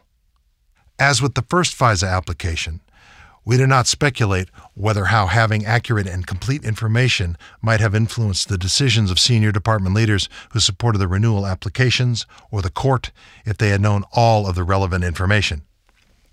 Nevertheless, it was the obligation of the FBI agents and supervisors who were aware of the information to ensure that the FISA applications were scrupulously accurate and that OI, the department's decision-makers, and ultimately the court had the opportunity to consider the additional information and the information omitted from the first application. The individuals involved did not meet this obligation. Multiple factors made it difficult for us to assess the extent of FBI leadership's knowledge as to each fact stated incorrectly or omitted from the applications. As described in prior chapters, Comey certified the first three applications as the FBI director, and McCabe certified the final renewal application as the acting FBI director. As the FBI's senior leaders, Comey and McCabe would have had greater access to case information than department leadership, and also more interaction with senior CD officials and the investigative team. Further, as described in Chapter 3, CD officials orally briefed the Crossfire Hurricane cases to FBI senior leadership throughout the investigation. McCabe received more briefings than Comey, but both received oral briefings of the team's investigative activities. During one such briefing, McCabe listened to parts of the recording of the conversation between Carter Page and an FBI CHS in August 2016. In addition, in her capacity as the Deputy Director's Counsel, Lisa Page attended meetings with Strzok and the Crossfire Hurricane team and reported information back to McCabe. However, limited recollections and the absence of detailed documentation of meetings made it impracticable for us to determine, beyond the more general investigative updates that we know were provided, what specific information was described during these leadership briefings and the precise nature of FBI leadership awareness of critical facts. Moreover, we identified instances in which senior FBI officials were not provided with complete information. For example, although we found that Comey and McCabe had been informed the FBI had interviewed Steele's primary subsource, the two-page intelligence memorandum that they were sent highlighting aspects of the primary subsource's account failed to advise them of inconsistencies between Steele's reporting and the primary subsource on key allegations. Thus, while we believe the opportunities for learning investigative details were greater for FBI leadership than for department leadership, we were unable to conclusively determine whether FBI leadership was provided with sufficient information or sufficiently probed the investigative team to enable them to effectively assess the evidence as the case progressed. 3. Failures in the Woods process. As more fully described in Chapter 2, the FBI's Woods procedures seek to ensure the accuracy of every factual assertion in a FISA application by requiring that an agent and his or her supervisor verify with supporting documentation that the assertion is correct and maintain the supporting document in the Woods file. In the case of renewal applications, this process involves re-verifying the accuracy of old facts from prior applications that are repeated and verifying and obtaining supporting documentation for any new facts that are added. We examined the FBI's compliance with the Woods procedures by comparing the facts asserted in the probable cause sections of the FISA applications to the documents maintained in each application's Woods file. Our comparison identified numerous instances in which a fact asserted in the application was not supported by appropriate documentation in the Woods file. The Woods errors we identified generally fell into three categories. 1. A fact asserted in the FISA application that had no supporting documentation in the Woods file. 2. A factual assertion had a corresponding document in the Woods file, but the document did not state the fact asserted in the FISA application. Or 3, the corresponding document in the Woods file indicated that the fact asserted in the FISA application was inaccurate. Among the most significant Woods errors we identified in this review were: 1. The failure to obtain the handling agent's approval of the source characterization statements for Steele and another FBI CHS whose information was relied upon in the applications. 2. Documentation in the Woods file used to support the FBI's statement that Steele only shared his election-related research with Simpson actually stated that Steele also shared the information with the State Department. And 3, documentation in the Woods file to support the FBI's assertion that Page did not refute his alleged contacts with Sechin and Devyekin to an FBI CHS actually stated that Page specifically denied meeting with Sechin and Devyekin to the CHS. Appendix 1 describes additional Woods errors that our review identified. Some of the Woods errors, including the ones highlighted above, were repeated in all 4 applications, demonstrating that the agents and supervisors performing the Woods procedures did not attempt to re-verify the accuracy of factual assertions repeated from prior applications, or if they did, they did not read the documents completely, but only confirmed that a corresponding document appeared in the Woods file. As described in Chapter 2, the Woods procedures were adopted in 2001 following errors in numerous FISA applications in counterterrorism investigations. When properly followed, the Woods procedures help reduce errors in the information supporting a FISA application by requiring an agent to identify and maintain a source document for every fact asserted in the application and complete a list of database searches on the FISA target and any CHSs relied upon in the application. We observe that the Woods process focuses on the facts actually asserted in an application and will not necessarily identify relevant facts that are missing from an application. For this reason, performance of the Woods procedures alone would have caught some but not all of the many problems we identified. We believe these problems, nevertheless, would have been caught or never would have existed in the first place had the Crossfire Hurricane team adequately performed its duty of sharing all relevant information with the OI. C. Conclusions regarding the FISA applications. 1. The failure to share relevant factual information with OI, the Department's decision-makers, and the Court, and other FISA-related errors. As described in Chapters 5 and 7, all 4 FISA applications received the necessary Department approvals and certifications.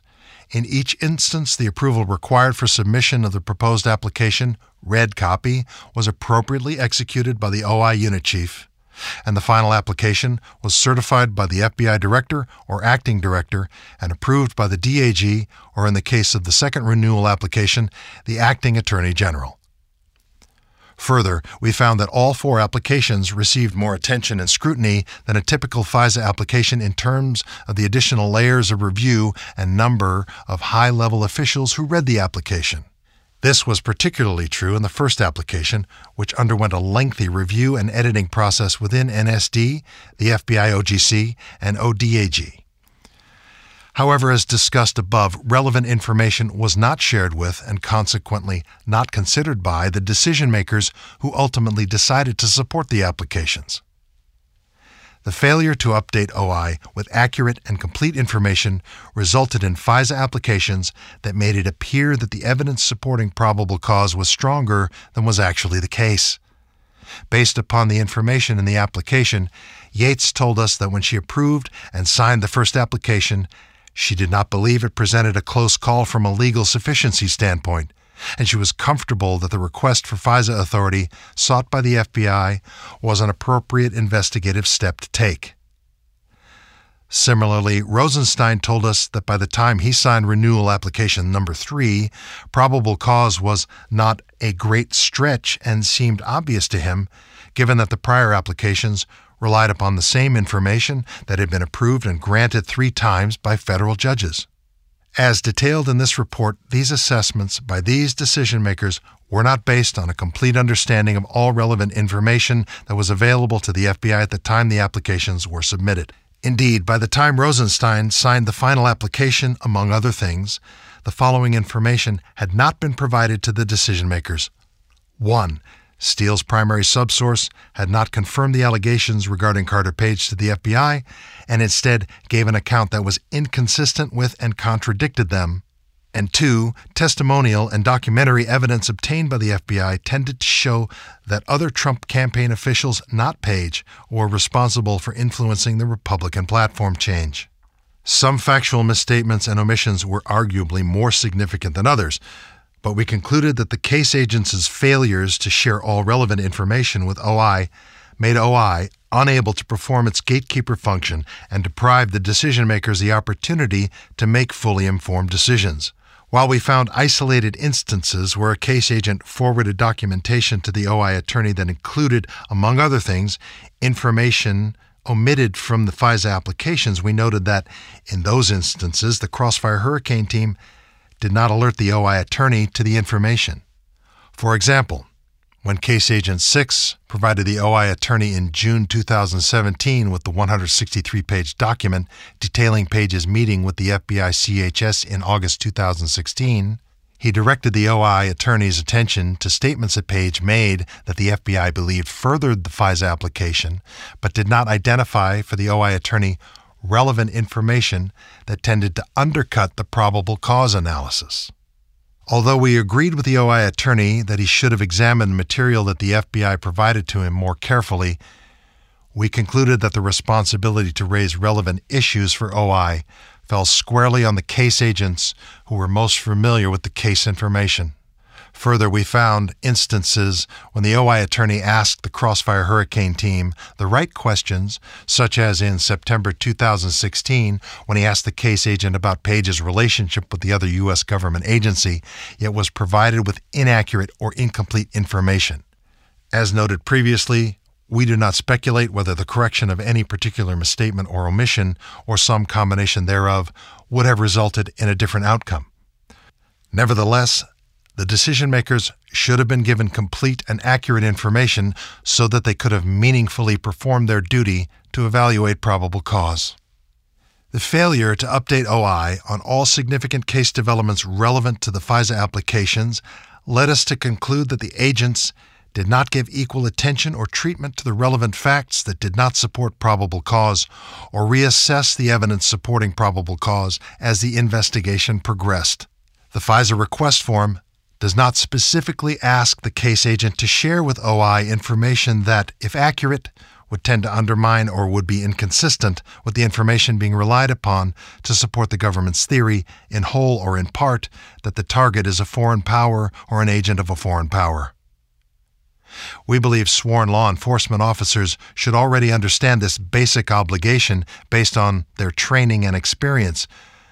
Nevertheless, we recommend that the FBI and the Department take additional steps to re-emphasize this obligation in the FISA context and help ensure that agents focus their attention equally on their obligation to share information with OI that might detract from a probable cause finding, regardless of whether they believe it to be true. FBI procedures should also ensure that OI receives all information that bears on the reliability of every CHS whose information the FBI tends to rely upon in the FISA application. This should include all information from the derogatory information subfile, recommended later in our analysis of the FBI's relationship with Steele and its assessment of Steele's election reporting. A more robust questionnaire in the FISA request form could also help ensure that all relevant information is shared with OI so that its attorneys can do their job and that case agents are not leaving to themselves the determination that is also properly OI's of what information might be significant or relevant to probable cause or should be disclosed to the court. We also found the quantity of omissions and inaccuracies in the applications and the obvious errors in the Woods procedures deeply concerning. Although we did not find documentary or testimonial evidence of intentional misconduct on the part of the case agents who assisted OI in preparing the applications, or the agents and supervisors who performed the Woods procedures, we also did not receive satisfactory explanations for the errors or missing information. In most instances, witnesses told us that they either did not know or recall why the information was not shared with OI, that the failure to do so may have been an oversight, that they did not recognize at the time the relevance of the information to the FISA application, or that they did not believe the missing information to be significant. On this last point, we believe that the case agents may have improperly substituted their own judgments in place of the judgment of OI to consider the potential materiality of the information, or in place of the court to weigh the probative value of the information. As described above, given that certain factual misstatements were repeated in all four applications across three different investigative teams, we also concluded that agents and supervisors failed to appropriately perform the Woods procedures on the renewal applications by not giving much, if any, attention to re-verifying old facts. We recommend that the Woods form be revised to emphasize to agents and their supervisors this obligation and to have them certify that they re-verified factual assertions repeated from prior applications. As noted throughout this report, Case Agent 1 was primarily responsible for some of the most significant errors and omissions in the FISA applications, including 1. The mischaracterization of Steele's prior reporting resulting from his failure to seek review and approval of the statement from the handling agent as the Woods procedures required. 2. The failure to advise OI of Papadopoulos' statements to FBI CHSs that were inconsistent with the Steele reporting relied upon in the FISA applications, that there was a well-developed conspiracy of cooperation between individuals associated with the Trump campaign in Russia. 3. The failure to advise OI of Page's statements to an FBI CHS regarding him having no communications with Manafort and denying the alleged meetings with Sechin and Devyekin. 4. Providing inaccurate and incomplete information to OI about information provided by another U.S. government agency regarding its past relationship with Page that was highly relevant to the applications. 5. The failure to advise OI of the information from Bruce Ohr about Steele and his election reporting. And 6. The failure to advise OI of the inconsistencies between Steele and his primary subsource. The explanations that Case Agent 1 provided for these errors and omissions are summarized in Chapter 5 and Chapter 8 of this report. While we found no documentary or testimonial evidence that this pattern of errors by Case Agent 1 was intentional, we also did not find his explanations for so many significant and repeated failures to be satisfactory. We therefore concluded that these explanations did not excuse his failure to meet his responsibility to ensure that the initial FISA application, the first renewal application, and the third renewal application were scrupulously accurate. We similarly found errors by supervisory FBI employees with responsibility for the accuracy of the FBI applications. For example, SSA1 performed the supervisory accuracy review for the first application required under the Woods procedures and did not correct the errors we identified before the application was filed. We found that the team speculated that Steele's prior reporting had been corroborated and used in criminal proceedings, but did not take reasonable steps to ensure the accuracy of this statement and did not confirm that Handling Agent 1 had reviewed and approved its content as required by the Woods procedures. Separately, SSA 3 and SSA 5 failed to correct all of the errors we identified in the renewal applications, as did Case Agent 1 and Case Agent 7 when they performed the accuracy review under the Woods procedures for one or more of the renewals. These failures by supervisory and non-supervisory agents represent serious performance failures. However, as we next discuss, the breadth and significance of these and other errors raised broader concerns as well. 2. Failures of managers and supervisors, including senior officials in the chain of command. As this chapter summarizes, we identified at least 17 significant errors and omissions in the Carter Page FISA applications and many additional Woods-related errors. These errors and omissions resulted from case agents providing wrong or incomplete information to OI and failing to flag important issues for discussion without any satisfactory explanations. Moreover, case agents and SSAs did not give equal attention or treatment to the relevant facts that did not support probable cause or reassess the evidence supporting probable cause as the investigation progressed and the information gathered undercut the assertions in the FISA applications. Further, the agents and SSAs did not follow or appear to even know the requirements in the Woods procedures to re-verify the factual assertions from previous applications that are repeated in renewal applications and verify source characterization statements with the CHS handling agent and document the verification in the Woods file. that so many basic and fundamental errors were made on 4 FISA applications by 3 separate hand-picked teams on one of the most sensitive FBI investigations that was briefed to the highest levels within the FBI and that FBI officials expected would eventually be subjected to close scrutiny raised significant questions regarding the FBI chain of command's management and supervision of the FISA process. As described in prior chapters, FBI headquarters established a chain of command for Crossfire Hurricane that included close supervision by senior CD managers, who then briefed FBI leadership throughout the investigation. Although we do not expect managers and supervisors to know every fact about an investigation, or senior leaders to know all the details of cases they are briefed on, in a sensitive, high-priority matter like this one, it is reasonable to expect that they will take the necessary steps to ensure that they are sufficiently familiar with the facts and circumstances supporting and potentially undermining a FISA application in order to provide effective oversight consistent with their level of supervisory responsibility. We did not find that this was the case with the Carter Page FISA applications. Time and again, when we questioned managers, supervisors, and senior officials during their OIG interviews about the breadth of issues we identified during the review, the answers we received reflected a lack of understanding or awareness of important information that related to many of the problems we identified.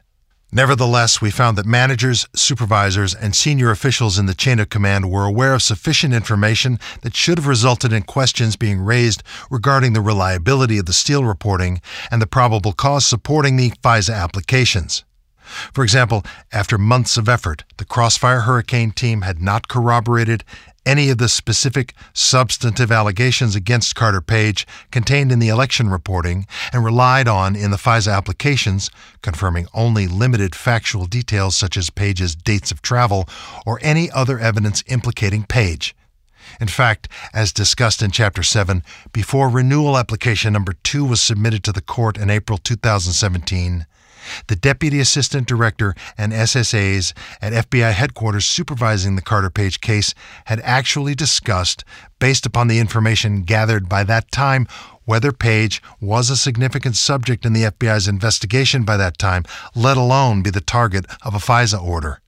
In addition, senior FBI officials were aware of Steele's political ties and his disclosures of information to Mother Jones and other third parties. The Crossfire Hurricane team had also received information directly from persons with direct knowledge of Steele's work-related performance in a prior position that he had a history of demonstrating poor judgment, and they were aware of the information from Ohr concerning Steele's motivations and potential bias. Additionally, before the final FISA renewal application, the team had received the results of the FBI's source validation review of Steele, including the finding that Steele's past assistance to the FBI's criminal program had been minimally corroborated, and Strzok and other supervisors had received information that Steele had been a source for the Yahoo News article. We recognize that FBI managers, supervisors, and senior officials in the chain of command were not made aware of all the significant information undermining the Steele reporting, such as the inconsistencies between the reporting relied upon in the FISA applications and the primary subsources accounts of this information. Nevertheless, we concluded that the information that was known to them should have resulted in greater vigilance in overseeing the use of a highly intrusive technique in such a sensitive case, but did not. In our view, this was a failure of not only the operational team, but also the managers and supervisors, including senior officials in the chain of command. For these reasons, we recommend that the FBI review the performance of the employees who had responsibility for the preparation, was review, or approval of the FISA applications, as well as the managers, supervisors, and senior officials in the chain of command of the Carter Page investigation, and take any action deemed appropriate. In addition, given the extensive compliance failures we identified in this review, we believe that additional OIG oversight work is required to assess the FBI's compliance with department and FBI FISA-related policies that seek to protect the civil liberties of U.S. persons. Accordingly, we have initiated an OIG audit that will further examine the FBI's compliance with the Woods procedures in FISA applications that target U.S. persons in both counterintelligence and counterterrorism investigations. This audit will be informed by the findings in this review, as well as by our prior work over the past 15 years on the Department's and FBI's use of national security and surveillance authorities, including authorities under FISA, as detailed in Chapter 1. 3. Clarification regarding OGC legal review during the Woods process. As described in Chapter 2, the Woods procedures do not currently explain the steps that should be taken during OGC's final legal review of a FISA application or require that documentation of the final legal review be maintained in an appropriate FBI file. And as described in Chapter 7, the FBI was unable to provide the OIG with documentation of the OGC legal review of renewal application numbers 1 and 2. We therefore recommend that the FBI revise the Woods procedures to specify what steps must be taken and documented during the legal review performed by an OGC line attorney and SES-level supervisor before submitting the FISA application package to the FBI director for certification. Because we were advised that the SES-level review is sometimes delegated to a non-SES-level supervisor, we also recommend that the FBI revise the Woods procedures to clarify which positions may serve as the supervisory reviewer for OGC. 3. The FBI's relationship with Christopher Steele and its receipt and use of his election reporting. In this section, we analyze the FBI's handling of Christopher Steele and its use of his election reporting in Crossfire Hurricane, and whether the FBI's receipt and use of his reporting during that investigation complied with FBI CHS policies and procedures. As described in Chapter 4, Steele is a former intelligence officer, redacted, who in 2009 formed a consulting firm specializing in corporate intelligence and investigative services. In 2010, Steele was introduced by Department Attorney Bruce Ohr to an FBI agent and for several years provided information to the FBI about various matters such as corruption in the International Federation of Association Football, FIFA.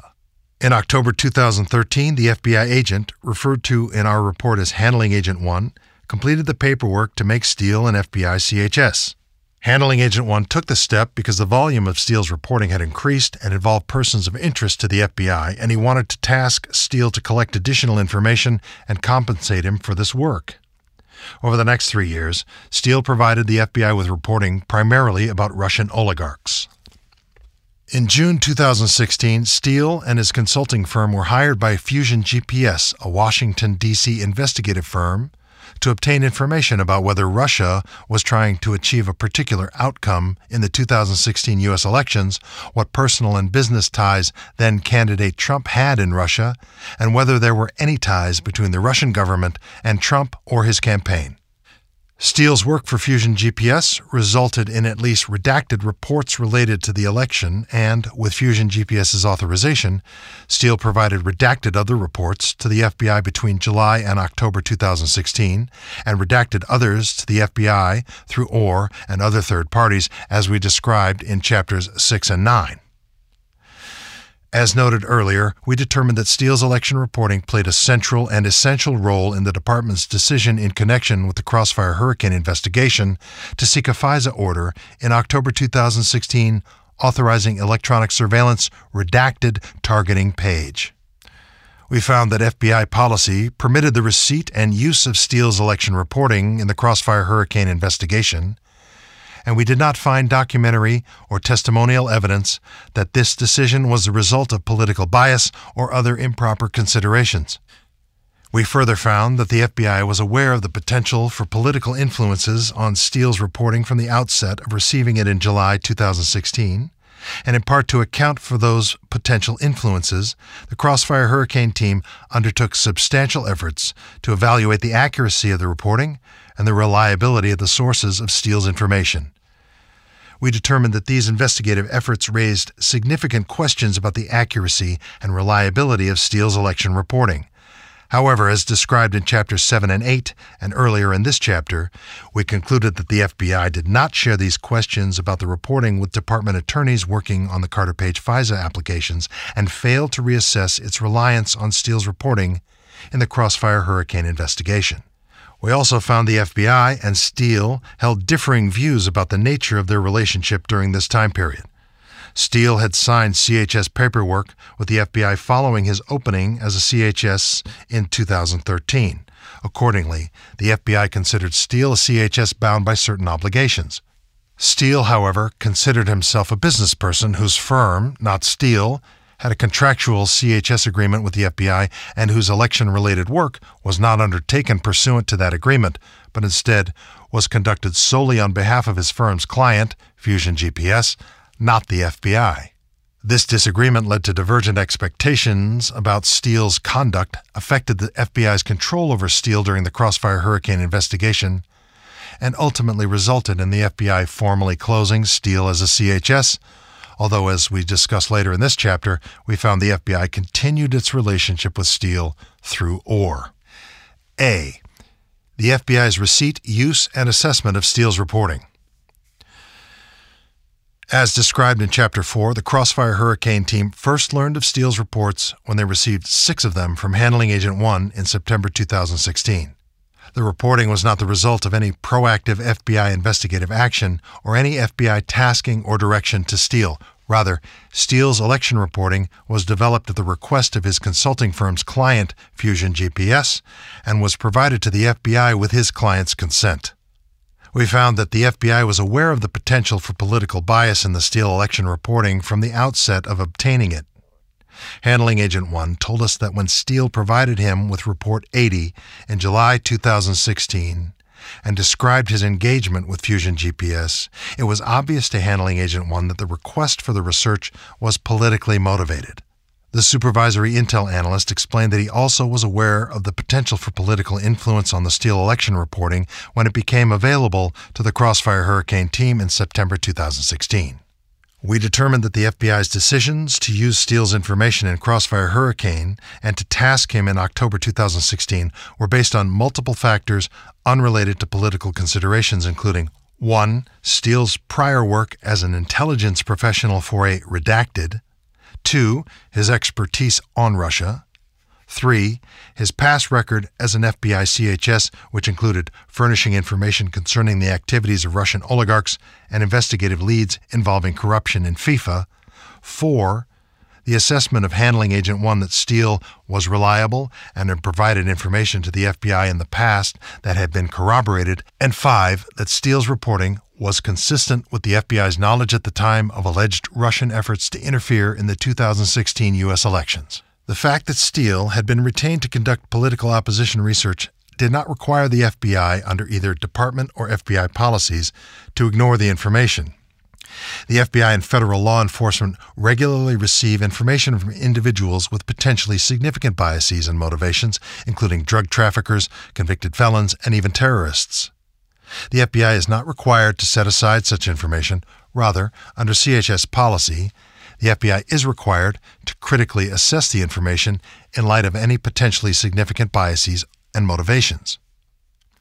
The, quote, FBI must, to the extent practicable, ensure that the information collected from every CHS is accurate and current and not given to the FBI in an effort to distract, mislead, or misdirect FBI organizational or governmental efforts, unquote. Past OIG reviews of the department's law enforcement components have found that the use of information from such individuals presents significant risks. In the Crossfire Hurricane investigation, as described in details in Chapters 4 and 6 of this report, the team undertook substantial efforts to verify Steele's election reporting, including interviewing Steele, identifying and interviewing certain of Steele's subsources, undertaking CHS and undercover employee UCE meetings with Papadopoulos, Page, and a high-level Trump campaign official, conducting database inquiries, open-source research, and seeking information from other U.S. government intelligence agencies. However, we found that corroboration for the election reporting proved to be elusive for the FBI to identify. FBI officials told us that the singular nature of the reporting, e.g., its recounting of conversations between a small number of persons, made it extremely difficult to verify. We determined that prior to and during the pendency of the FISAs, the FBI was unable to corroborate any of the specific substantive allegations against Carter Page contained in the election reporting and relied on in the FISA applications and was only able to confirm the accuracy of a limited number of circumstantial facts, most of which were in the public domain, such as the dates that Page traveled to Russia, the timing of events, and the occupational positions of individuals referenced in the reports. In addition to the lack of corroboration, we found that the FBI's interviews of Steele, the primary subsource, and a second subsource, and other investigative activity revealed potentially serious problems with Steele's description of information in his election reports. For example, as noted above, the primary subsource's accounting of events during his/her January 2017 interview with the FBI after the filing of the first FISA application and renewal application number 1, but before the filing of renewal application 2, was not consistent with, and in fact contradicted the allegations in reports 95 and 102 attributed to person 1, as well as those in report 94 concerning the meeting between Page and Sitchin. In addition, another subsource told the FBI in August 2017, after the filing of renewal application number 3, that information in Steele's election reporting attributable to him/her had been exaggerated. Because the subsources themselves could have furnished exaggerated or false information to Steele as well as to the FBI during their interviews, the cause of these inconsistencies remains unknown. According to the supervisory intel analyst, the FBI ultimately determined that some of the allegations contained in Steele's election reporting were inaccurate, such as the allegation that Manafort used Page as an intermediary, Report 95, and that Michael Cohen had traveled to Prague for meetings with representatives of the Kremlin, Reports 134, 135, 136, and 166. Although the supervisory intel analyst also stated that some of the broader themes in Steele's election reporting were consistent with USIC assessments, such as Russia's desire to sow discord in the Western alliance, he further told us that, as of September 2017, the FBI had corroborated limited information in the Steele election reporting, and much of that information was publicly available. As we described earlier in our analysis, the FBI failed to notify OI, which was working on the Carter Page FISA applications, of the potentially serious problems identified with Steele's election reporting that arose as early as January 2017 through the efforts described above. As previously stated, we believe it was the obligation of the agents who were aware of this information to ensure that OI and the decision-makers had the opportunity to consider it, both for their own assessment of probable cause and for consideration of whether to include the information in the applications, so that the FISA court received a complete and accurate recitation of the relevant facts. Moreover, even as the FBI developed this information, we found no evidence that the Crossfire Hurricane team reconsidered its reliance on the Steele reporting in the FISA renewal applications. In addition to these investigative efforts by the Crossfire Hurricane team to evaluate Steele as a source, the FBI's Validation Management Unit completed a human source validation review of Steele in March 2017. We examined VMU's assessment and, in doing so, identified 2 procedural problems that affected the usefulness of its work product that, if not addressed by the FBI, could negatively affect VMU's future CHS assessments. First, we found instances where information we deemed significant about Steele was not included in his Delta file and therefore was not available to VMU so that it could be taken into account during VMU's validation review. The information omitted from Steele's Delta file included facts that the Crossfire Hurricane team learned in December 2016 about Steele relating to his work-related performance in a prior position, and the FBI Transnational Organized Crime Intelligence Unit's concerns about the number of contacts that Steele purportedly had with Russian oligarchs. We've raised issues in prior OIG reviews about the FBI's handling of derogatory CHS information.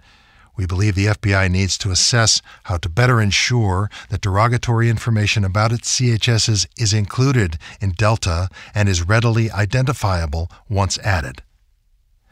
The FBI should establish enhanced procedures to ensure the completeness of its Delta files, including for investigations that are operated from FBI headquarters. Second, we determined that it was an error for VMU to omit from the Steele validation report its findings that its assessment of Steele's work for the FBI failed to reveal corroboration for the election reporting from the FBI and other U.S. government holdings that VMU examined.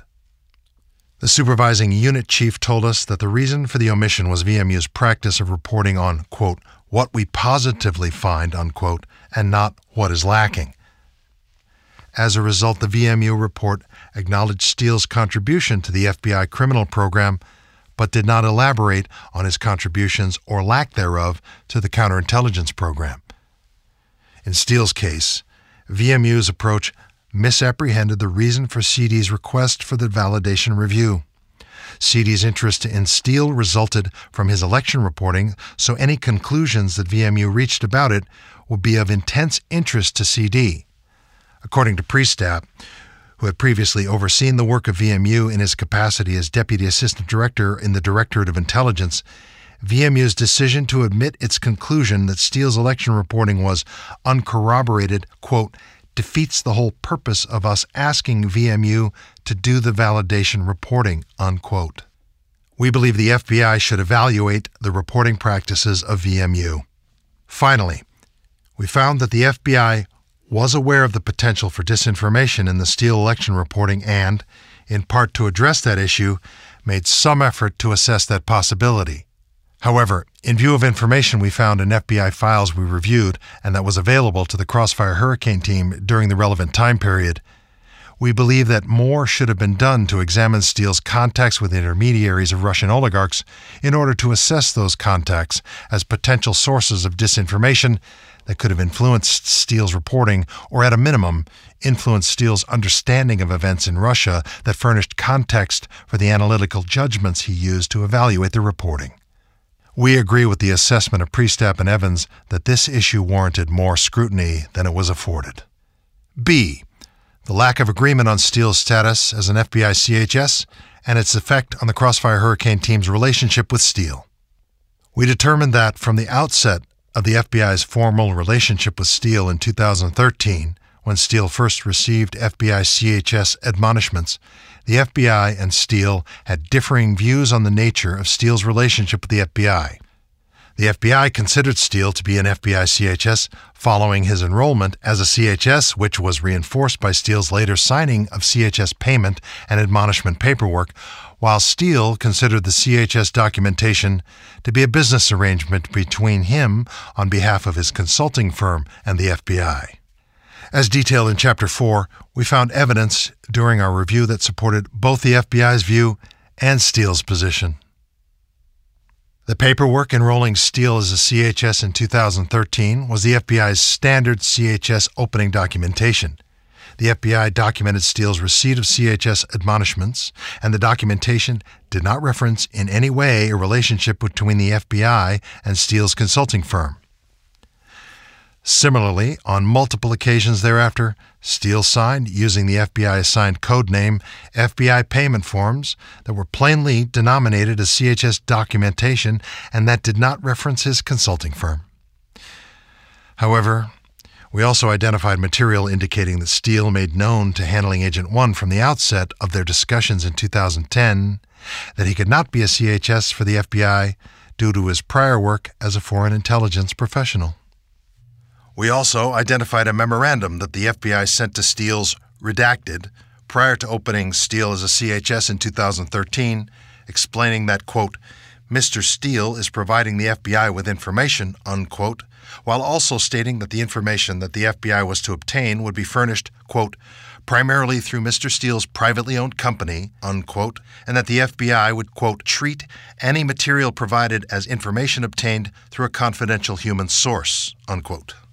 Similarly, Steele's letter to his redacted, dated at around the same time as the FBI memorandum, informed the redacted that Steele's consulting firm, rather than Steele, was planning to enter into a commercial relationship with the FBI. Given the similarities between the FBI and Steele memoranda to Steele's redacted, the FBI's description of Steele appears crafted to satisfy Steele's concerns and, in our view, is indicative of the understanding reached between Steele and the FBI concerning his status, that both sides would leave unresolved their differing perspectives on the nature of their relationship in order to keep information flowing to the FBI and to ensure that Steele could be paid for any work he performed on behalf of the FBI.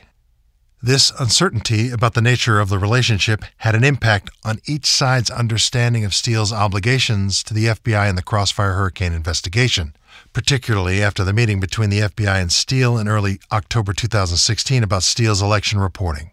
Steele told us that he never viewed himself or his firm as performing election-related work on behalf of the FBI.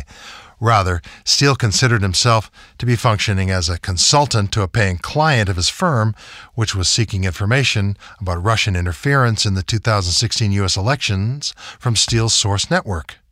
Steele reported the information to his client Fusion GPS as he acquired it and followed his client's instructions. In contrast, we found that the FBI agents viewed Steele as a former intelligence officer colleague who was an FBI CHS with obligations to the FBI, and that the agents displayed insufficient awareness of the priority Steele placed on his business commitments. We concluded that at the outset of Steele's interactions with the FBI in July 2016 regarding his election reporting work, it was clear that Steele was operating as a business person working on behalf of a client of his firm rather than as a CHS for the FBI. Indeed, as detailed in Chapter 4, when Steele met Handling Agent 1 on July 5, 2016, Steele told him about his consulting firm having been retained by Fusion GPS and provided Handling Agent 1 with Report 80. Handling Agent 1 made clear to Steele that he was not working for the FBI on his election assignment and was not being tasked to collect election-related information. We found that Handling Agent 1's caution to Steele was unnecessary from Steele's perspective, as he did not view himself as working on behalf of the FBI to gather election-related information, and he and his client were taking steps to disseminate the election reporting to other parties. Handling Agent 1 told us, however, that from his perspective he believed his caution to Steele was necessary because he believed Steele was a CHS and his election-related activity would be harmful to Steele's relationship with the FBI. As detailed in Chapter 9 and discussed later in this chapter, beginning in July 2016, Steele had multiple contacts with Department Attorney Bruce Ohr about his reports. That same month, Steele first provided his election reporting to the State Department. In August 2016, the FBI received correspondence from members of Congress that described information included in the Steele reports, and in September 2016, Steele met with journalists from The New York Times, The Washington Post, Yahoo News, The New Yorker, and CNN about his work. Steele, in fact, was the Western intelligence source referenced in the September 23 Yahoo News article entitled, "U.S. Intel Officials Probe Ties Between Trump Advisor and Kremlin," that described efforts by U.S. intelligence to determine whether Carter Page had opened communication channels with Kremlin officials. The FBI did not ask Steele whether he was a source for the article, nor did it question Steele about the apparent dissemination of his election reporting to other parties. However, the caution provided by Handling Agent 1 to Steele at their July 2016 meeting, that Steele was not being tasked to collect election-related information, changed in early October 2016 when Crossfire Hurricane investigators met with Steele and attempted to task him as a CHS. During that meeting, the FBI requested that Steele collect, quote, 3 buckets, unquote, of information, which was a small subset of information related to the FBI's investigation into Russian interference in the 2016 U.S. elections. The FBI told Steele that the FBI was willing to compensate him significantly for this information and that he would be paid $15,000 just for attending the October meeting. Additionally, the investigators told us that they orally instructed Steele to report information he gathered in response to these taskings exclusively to the FBI. These taskings and instructions were consistent with the FBI considering Steele to be a CHS going forward. Based on the testimony we obtained from participants in the early October meeting and the documents we reviewed that memorialized it, Steele appears to have made no commitments in response to this FBI request for exclusivity, though we found that he did not expressly reject it either. From the surrounding circumstances, we concluded it was unlikely that Steele agreed to the FBI's request. Steele was a business person with a paying client for whom he had worked on other projects and had committed to assist the client on the election project. Steele told us that any attempt by the FBI to interfere in his assignment from Fusion GPS would have been a showstopper. Case Agent 2 could not recall Steele agreeing to anything during the meeting in early October and acknowledged to OI following the meeting that they needed to be realistic about the prospects of Steele limiting the dissemination of his reporting to the FBI. Nevertheless, we found that following this October meeting, the FBI viewed Steele as a CHS with respect to these taskings and considered him bound by the standard CHS admonishments that he had received initially in 2013 and renewed most recently in January 2016, which committed him to abide by the instructions of the FBI and to provide truthful information to the FBI. Handling Agent 1 told us that he previously had provided oral instructions to Steele that included not divulging the existence of his relationship with the FBI to others and not sharing with third parties the information he was providing to the FBI aside from his client paying for the research. However, these oral instructions were not documented in Steele's Delta file, and Steele told us that he did not recall receiving them but understood that the FBI did not want him to reveal their relationship to others. We also found that the FBI's standard admonishment form does not include an instruction to the CHS not to disclose the existence of the CHS's relationship with the FBI to others absent the FBI's permission. In contrast, Steele told us that from the outset of his relationship with the FBI acquiesced in practice to an arrangement that recognized the existence of the two pipelines of information that Steele described to us and which we discussed more fully in Chapter 4. In Steele's view, any FBI admonishments and instructions were relevant only to his FBI assignments, i.e. Pipeline 2 work, but not to his work for his firm's clients that Steele chose to share with the FBI, i.e. Pipeline 1 work. Steele stated that he was free to discuss Pipeline 1 work with his clients and with third parties as necessary without gaining permission from the FBI. Steele told us that the FBI indicated at the meeting in early October that it sought to convert his Pipeline 1 election project for Fusion GPS into a Pipeline 2 project for the FBI and take control of it.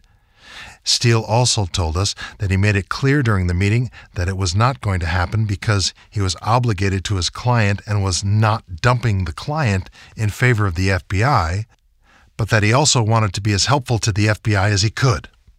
According to Steele, the FBI accepted his position, though they requested that he not share his election reporting with other U.S. government entities or with third-party clients other than Fusion GPS.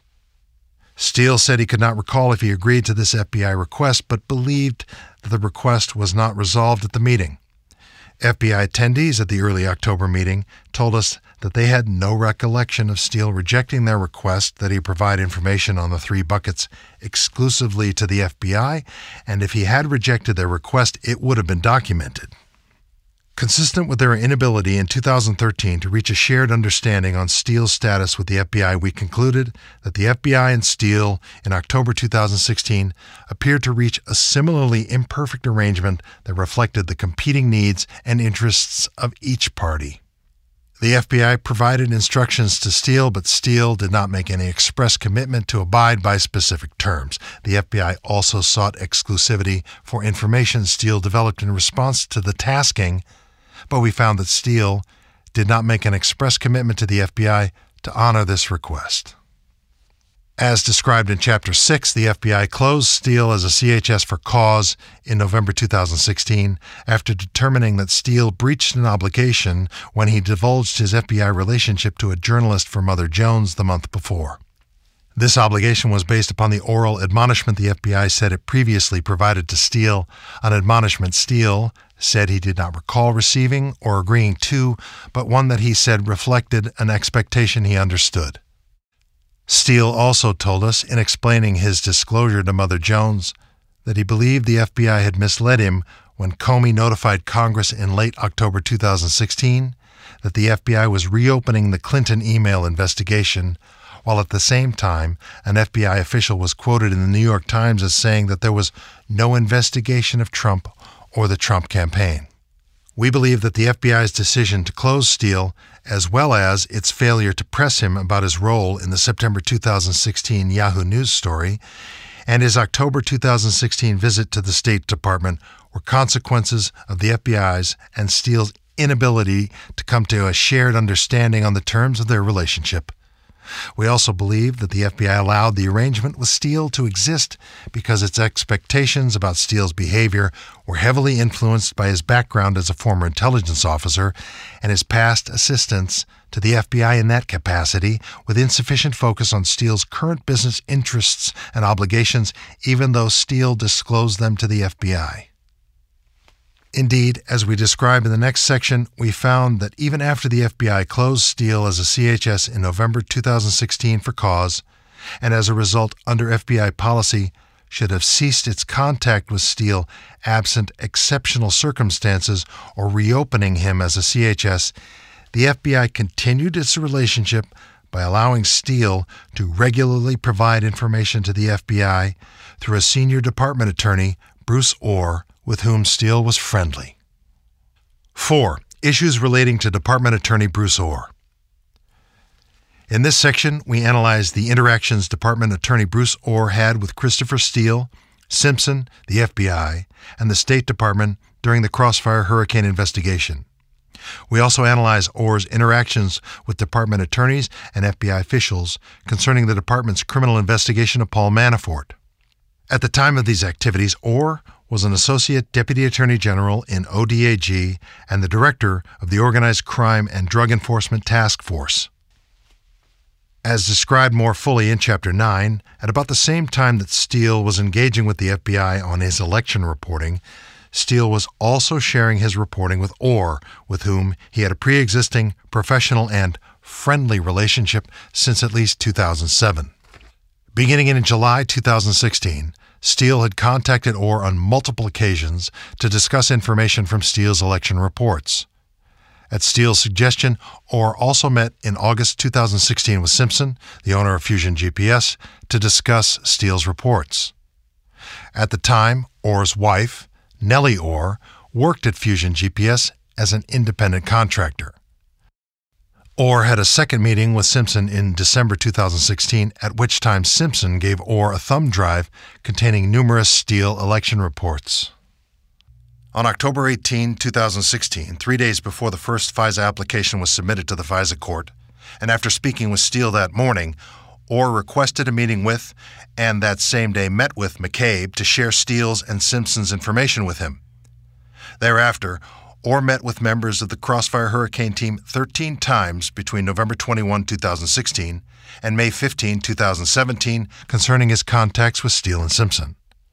All 13 meetings occurred after the FBI had closed Steele as a CHS for disclosing information to Mother Jones and, except for the November 21 meeting, each meeting was initiated at Ohr's request. Ohr told us he did not recall the FBI asking him to take action regarding Steele or Simpson, but Ohr also stated that, quote, the general instruction was to let the FBI know when I got information from Steele, unquote. At two of these meetings, both in December 2016 after Nellie Ohr had left Fusion GPS, Ohr provided the FBI with open-source research Nellie Ohr conducted on Manafort while working at Fusion GPS. The Crossfire Hurricane team memorialized each meeting with Ohr as an interview using an FBI FD 302 form. In addition to the FBI, Ohr met with senior State Department officials in November 2016 to discuss State Department efforts to investigate Russian influence in foreign elections. On this and several other days, Ohr had separate discussions with State Department Deputy Assistant Secretary Kathleen Kavalek about Steele and his election information, specifically to obtain relevant information that he could share with the FBI. Department leadership, including Ohr's supervisors in ODAG and ODAG officials who reviewed and approved the Carter Page FISA applications, were unaware of Ohr's meetings with FBI officials, Steele, Simpson, and the State Department until after Congress requested information from the Department regarding Ohr's activities in late November 2017. In addition, shortly after the U.S. elections in November 2016, Ohr participated in several meetings with Deputy Assistant Attorney General Bruce Swartz, Chief of the Fraud Section Andrew Weissman, and Counsel to the Criminal Division Assistant Attorney General Zainab Ahmad regarding the Department's money laundering investigation of Manafort. Two of these meetings included FBI officials Peter Strzok and Lisa Page. The FBI opened the Manafort money laundering investigation in January 2016, before the opening of Crossfire Hurricane and before Manafort joined the Trump campaign, and the case was being led in 2016 by prosecutors from the Criminal Division's Money Laundering and Asset Recovery Section, MLARS. Ohr and the three CRM officials he met with did not have supervisory authority over the MLARS criminal investigation, and they did not advise their supervisors in ODAG and CRM MLARS prosecutors of the meetings.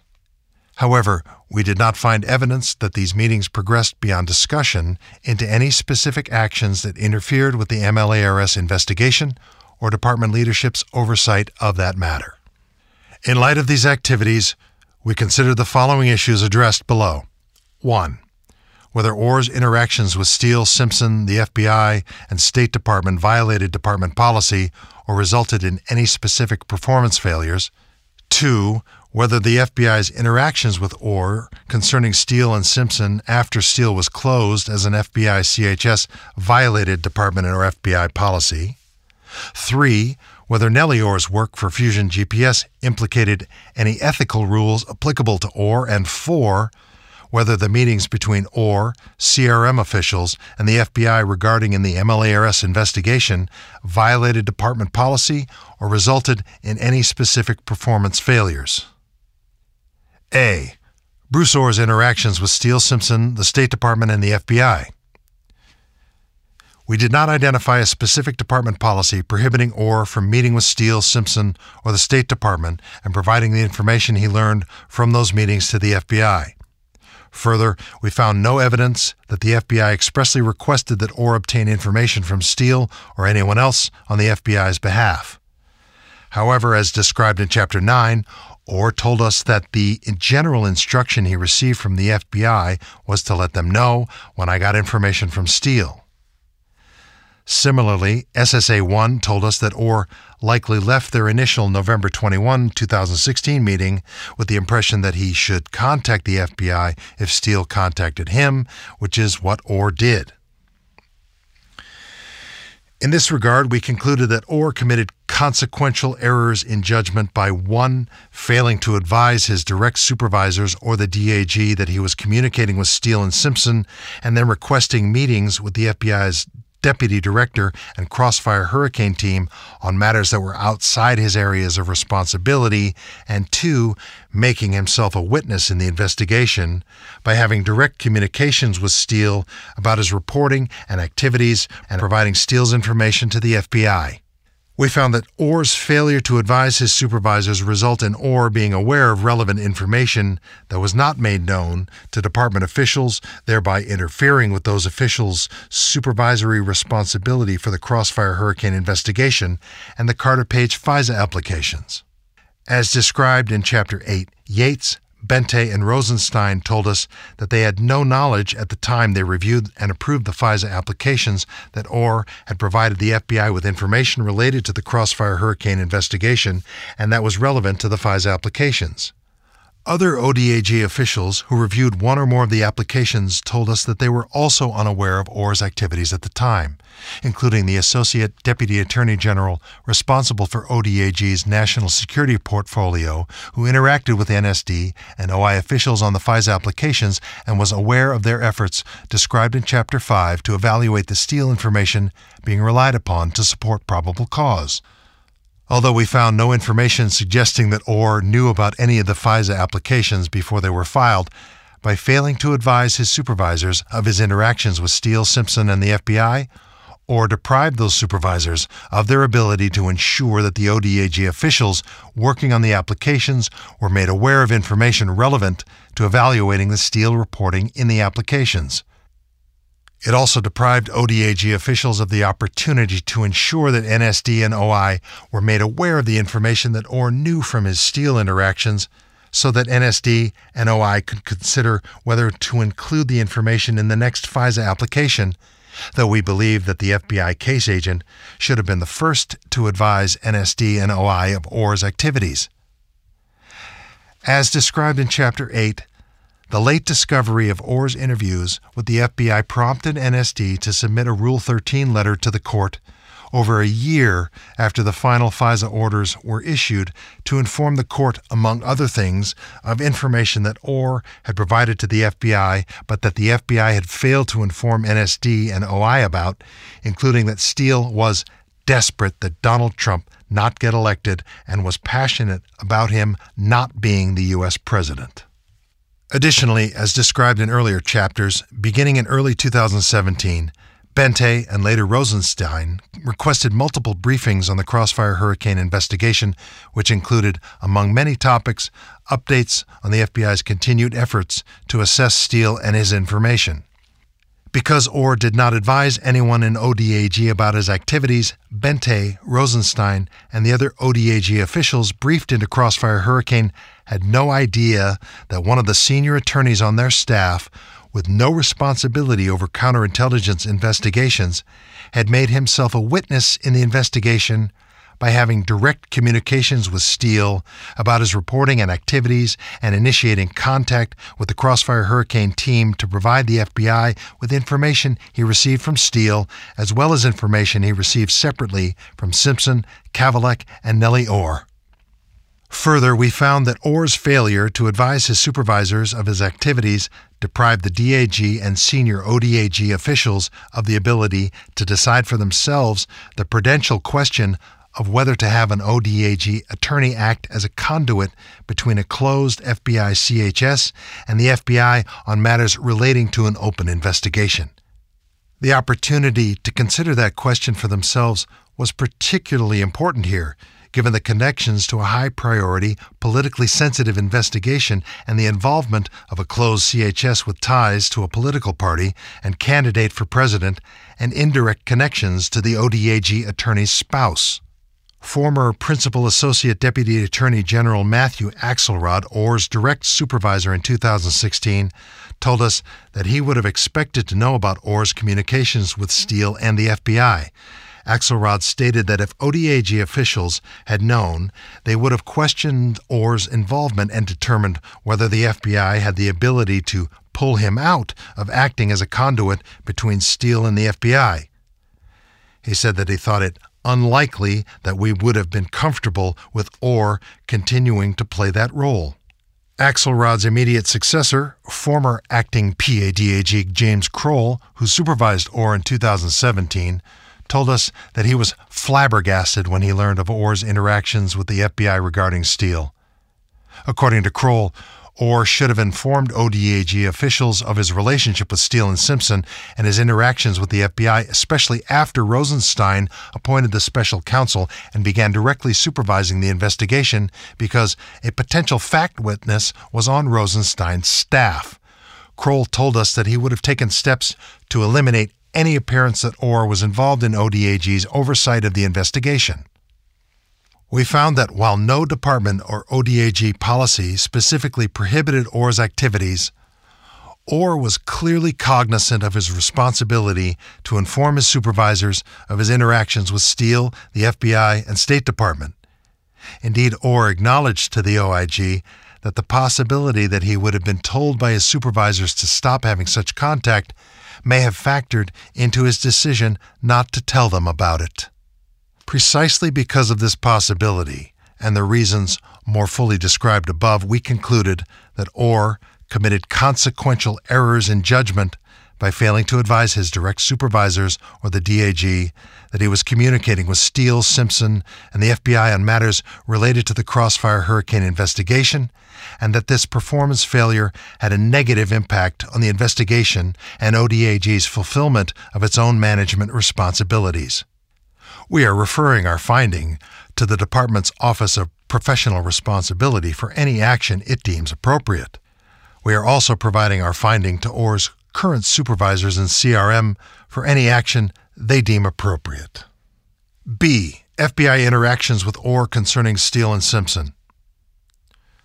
As described in Chapter 2, the FBI's CHS Policy Guide provides guidance to agents concerning contacts with CHS's after they have been closed for cause, as was the case with Steele as of November 1, 2016. According to the CHSPG, a handling agent must not initiate contact with or respond to contacts from a former CHS who has been closed for cause, absent exceptional circumstances that are approved in advance wherever possible by an SSA. Where there is contact with the CHS following closure, whether or not for cause, new information may be documented to a closed CHS file. However, the CHSPG requires the reopening of the CHS if the relationship between the FBI and the CHS is expected to continue beyond the initial contact or debriefing. Reopening requires high levels of supervisory approval, including a finding that the benefits of reopening the CHS outweigh the risks. In this instance, we found that the FBI did not initiate direct contact with Steele after his closure on November 1, 2016. However, the FBI did respond to numerous contacts made by Steele to the FBI through Ohr. Ohr himself was not a direct witness to the facts and circumstances that were the focus of the Crossfire Hurricane investigation. Rather, his purpose in communicating with the FBI was to pass along information from Steele. Further, although Ohr initiated his meetings with the Crossfire Hurricane team, as noted above, the team gave Ohr the impression that he should contact them in the event he had additional contact with Steele. While the FBI's CHS policy does not explicitly address indirect contact between an FBI agent and a closed CHS, we concluded that the FBI's repeated acceptance of information from Steele through a conduit Ohr was equivalent to responding to a contact from Steele, and therefore should have triggered the CHS policy requiring that such contact occur only after an SSA determines that exceptional circumstances exist. Here, the SSAs on the Crossfire Hurricane team attended the meetings with Ohr and served as Ohr's points of contact, and in this manner approved the contact. However, we found no evidence that the SSAs made a considered judgment that exceptional circumstances existed for the repeated contact. In the absence of such a circumstance, the FBI's re-engagement of Steele did not fully comply with the FBI's CHS policy. In addition, the Crossfire Hurricane team memorialized the meetings with Ohr and the information Ohr provided in FD-302 forms serialized to the case file. Although the information was not separately documented in Steele's closed CHS file, the guidance regarding documentation is discretionary. New information may be documented to a closed CHS file. We believe the FBI should make such documentation mandatory so that the CHS file contains all relevant information about the CHS. As noted above, the CHSPG contemplates the reopening of the CHS if the relationship between the FBI and the CHS is expected to continue beyond the initial contact or debriefing, which helps to ensure that high-level supervisors weigh the risks presented by re-engagement with the CHS and that operational assessments of the CHS are undertaken. Although the FBI met with Ohr on 13 occasions and accepted information that Ohr received from Steele, the FBI never assessed whether to reopen Steele as a CHS. As described in Chapter 9, there were differing views about whether the information Ohr was providing had any investigative value. SSAs on the investigation also told us that they had some concern at the time that continuing to engage with Ohr regarding his interactions with Steele was out of the norm and a bad idea. Although the FBI did not have a direct relationship with Steele after November 1, 2016, we believe the use of Ohr as a conduit between the two created a relationship by proxy that should have triggered a supervisory decision early in the process about whether to reopen Steele as a CHS or discontinue accepting information indirectly through Ohr. We concluded that not obtaining supervisory review was inconsistent with the CHS policy's intent to have a higher-level official determine whether the exceptional circumstances that an SSA believes are present to authorize an initial contact with a closed CHS warrant reopening of the CHS. We found that the Crossfire Hurricane team did not consider Ohr providing the FBI with information from Steele to be a re-engagement of the relationship with Steele. Rather, the team viewed Ohr as just another stream of reporting. On the other hand, Priestap told us that he was not aware of the full extent of Ohr's communications with Steele and the Crossfire Hurricane team, and that the number of times Ohr provided the FBI with information from Steele would have raised red flags for him. We believe that additional policy guidance would be helpful to clarify considerations and requirements that apply to the third-party context. Accordingly, we recommend that the FBI revise its CHS policy to explicitly address the situation that occurred here, namely the steps that should be followed before and after accepting information from a closed CHS indirectly through a third party, and the considerations that should be taken into account before doing so. Further, we recommend that the CHS policy be clarified to require that contact with a closed CHS be documented in the CHS file. C. Ethics issues raised by Nellie Ohr's former employment with Fusion GPS. Fusion GPS employed Nellie Ohr as an independent contractor from October 2015 to September 2016. We considered whether Bruce Ohr complied with his financial disclosure reporting obligations under 5 CFR Part 2634 related to Nellie Ohr's employment. On his annual financial disclosure forms covering calendar years 2015 and 2016, Ohr listed Nellie Ohr as an independent contractor and reported her income from that work on the form. We determined that 5 CFR Part 2634, which sets forth the financial disclosure rules for executive branch employees and the supplemental guidance from the Office of Government Ethics, OGE, did not require Ohr to list on the form the specific organizations, such as Fusion GPS, that retained and paid Nellie Ohr as an independent contractor during the reporting period. We further noted that, consistent with OGE practice, Ohr's financial disclosure form, which listed Nellie Ohr as an independent contractor and reported her total income but not the specific sources of the income, was reviewed and approved for filing by the ODAG and Department Ethics officers before being submitted to OGE. Accordingly, we determined that Ohr complied with his financial disclosure reporting obligations. We separately considered whether the standards of ethical conduct for employees of the executive branch required Ohr to recuse himself from participating in activity related to the Crossfire Hurricane investigation because of Nellie Ohr's prior work for Fusion GPS as an independent contractor. Specifically, 5 CFR subsection 2635.502A provides that an employee should not participate in a matter unless Agency Ethics Council authorizes participation, quote, where an employee knows that a particular matter involving specific parties is likely to have a direct and predictable effect on the financial interest of a member of his household, and where the employee determines that the circumstances would cause a reasonable person with knowledge of the relevant facts to question his impartiality in the matter, unquote. Section 402B1 defines direct and predictable effect as, quote, a close causal link between any decision or action to be taken in the matter and any expected effect of the matter on the financial interest, unquote. We found that Nellie Ohr's relationship with Fusion GPS ceased on September 24, 2016, which was prior to Ohr's meeting with McCabe on October 18, 2016, as well as all 13 of his meetings with the Crossfire Hurricane team, the first of which was on November 21, 2016. Accordingly, by those dates, Ohr's activities could not have had a direct and predictable effect on his or his wife's financial interests. The federal ethics rules did not require that Ohr obtain Department Ethics Council approval before engaging with the FBI in connection with the Crossfire Hurricane matter.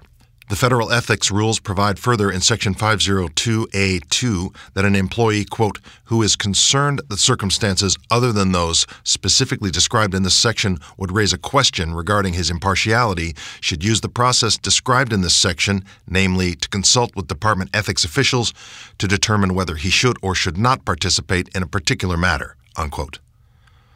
However, while OGE has made clear that employees are encouraged to use this process, it also has stated that, quote, the election not to use that process should not be characterized as an ethical lapse, unquote. OGE 94X10-1, letter to a department acting secretary, March 30, 1994. See also OGE 01X8, letter to a designated agency ethics official, August 23, 2001. While OGE guidelines established that Ohr did not commit a formal ethical violation, we nevertheless concluded that Ohr, an experienced department attorney and a member of the SES, should have been more cognizant of the appearance concerns created by Nellie Ohr's employment with Fusion GPS and availed himself of the process described in Section 502A. We found that his failure to take this step displayed a lapse in judgment. D.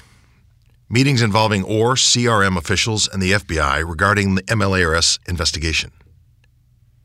As described in more detail in Chapter 9, on November 16, 2016, Ohr advised CRM officials Bruce Swartz and Zainab Ahmad of information, quote, about Paul Manafort and Trump and possible Russian influence that Ohr was getting from Steele and Glenn Simpson. This discussion led to subsequent meetings with them and Andrew Weissman about the pre-existing MLARS investigation of Manafort and whether the fraud section could move the investigation forward. At the time of these meetings, Swartz and a CRM deputy AAG and Weissman was the chief of the fraud section.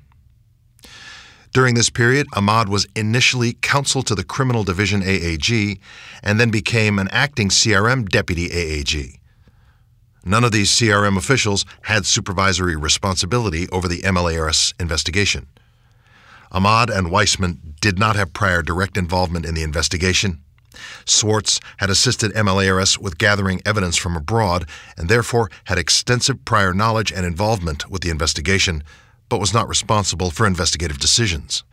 At Ohr's suggestion, Ohr, Swartz, and Ahmad also met with FBI officials Peter Strzok and Lisa Page in December 2016 to discuss the MLARS investigation because Ohr knew by that time that the FBI's CD was working on a separate matter involving Manafort. On January 31, 2017, one day after Yates was removed as Deputy Attorney General, Ahmad, after consulting with Swartz and Weissman, called a second meeting, citing to, quote, a few criminal division-related developments, unquote. None of the attendees of the meeting could explain to us what the criminal division-related developments were, and we did not find any. However, we are not aware of any information indicating that these discussions resulted in any actions taken or not taken in the MLARS investigation, and ultimately the investigation remained in MLARS until it was transferred to the Special Counsel's office in May 2017. MLARS officials were not invited to these meetings or informed of them. The then chief of MLARS, Kendall Day, and the acting chief who replaced him in January 2017 both told us that they were unaware at the time that these CRM officials and Ohr were discussing the MLARS investigation and engaging with the FBI. Day told us that when he learned in March or April 2017 that Swartz, Ohr, Ahmad, and Weissman were collectively interested in the Manafort investigation, he met with Swartz and Ahmad and told them that their unusual level of interest could create a perception that the department was investigating Manafort for inappropriate reasons. In addition, Ohr, Swartz, Ahmad, and Weissman told us that they did not advise their supervisors of the meetings, and senior CRM and ODAG officials told us that they were unaware of them. Further, Swartz told us that he specifically did not advise political appointees leading the criminal division of the meetings. According to Swartz, he did not believe at the time that he needed to advise political appointees because the meetings had not resulted in any steps being taken in the MLARS investigation, and by not informing them that he was keeping the MLARS investigation from being politicized and protecting the department from allegations that its MLARS investigation of Manafort was politically motivated. Swartz stated that he would have informed his political superiors if any decision to take action had been made as a consequence of the meetings. Weissman told us that he thought not telling department leadership was an incorrect judgment call, but could not recall if he expressed this view to Swartz or Ahmad. The former senior department leaders we interviewed expressed serious concern about Swartz's assertion that not informing department leadership about case-related investigative activities somehow protected the department. For example, after Yates learned during her OIG interview of the meetings involving Swartz, Ohr, Ahmad, and Weissman, she told us that a decision not to advise political appointees troubled her because the department does not operate that way. Yates said that there is not a career Department of Justice and a political appointees Department of Justice, it's all one DOJ.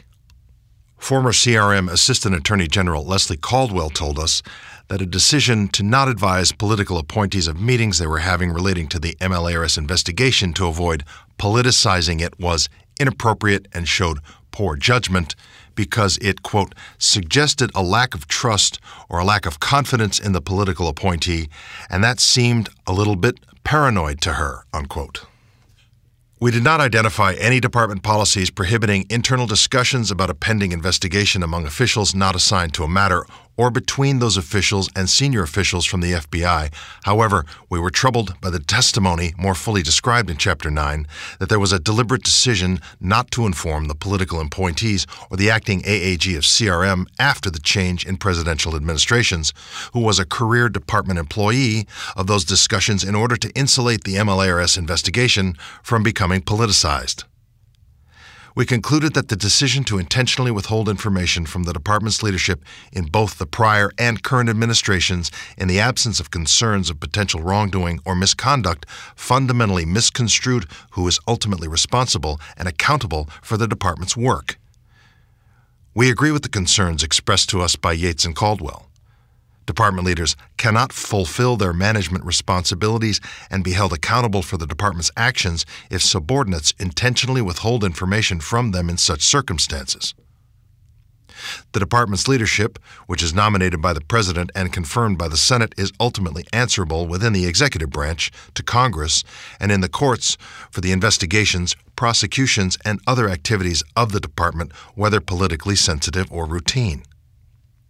Ultimately, however, we did not find evidence that the meetings between Ohr and CRM officials Swartz, Ahmad, and Weissman amongst themselves and with FBI officials Strzok, Lisa Page, and Acting Section Chief 1 progressed beyond discussion to any specific actions that interfered with the MLARS investigation or department leadership's oversight of that matter. 5. The use of other confidential human sources and undercover employees and compliance with applicable policies. In this section, we analyzed the FBI's use of CHSs, other than Steele, and undercover employees in the Crossfire Hurricane investigation and discuss whether the FBI placed any CHSs or UCEs within the Trump campaign or tasked any CHSs or UCEs to report on the Trump campaign. Additionally, we analyzed whether the Crossfire Hurricane team's use of such individuals complied with department and FBI policies.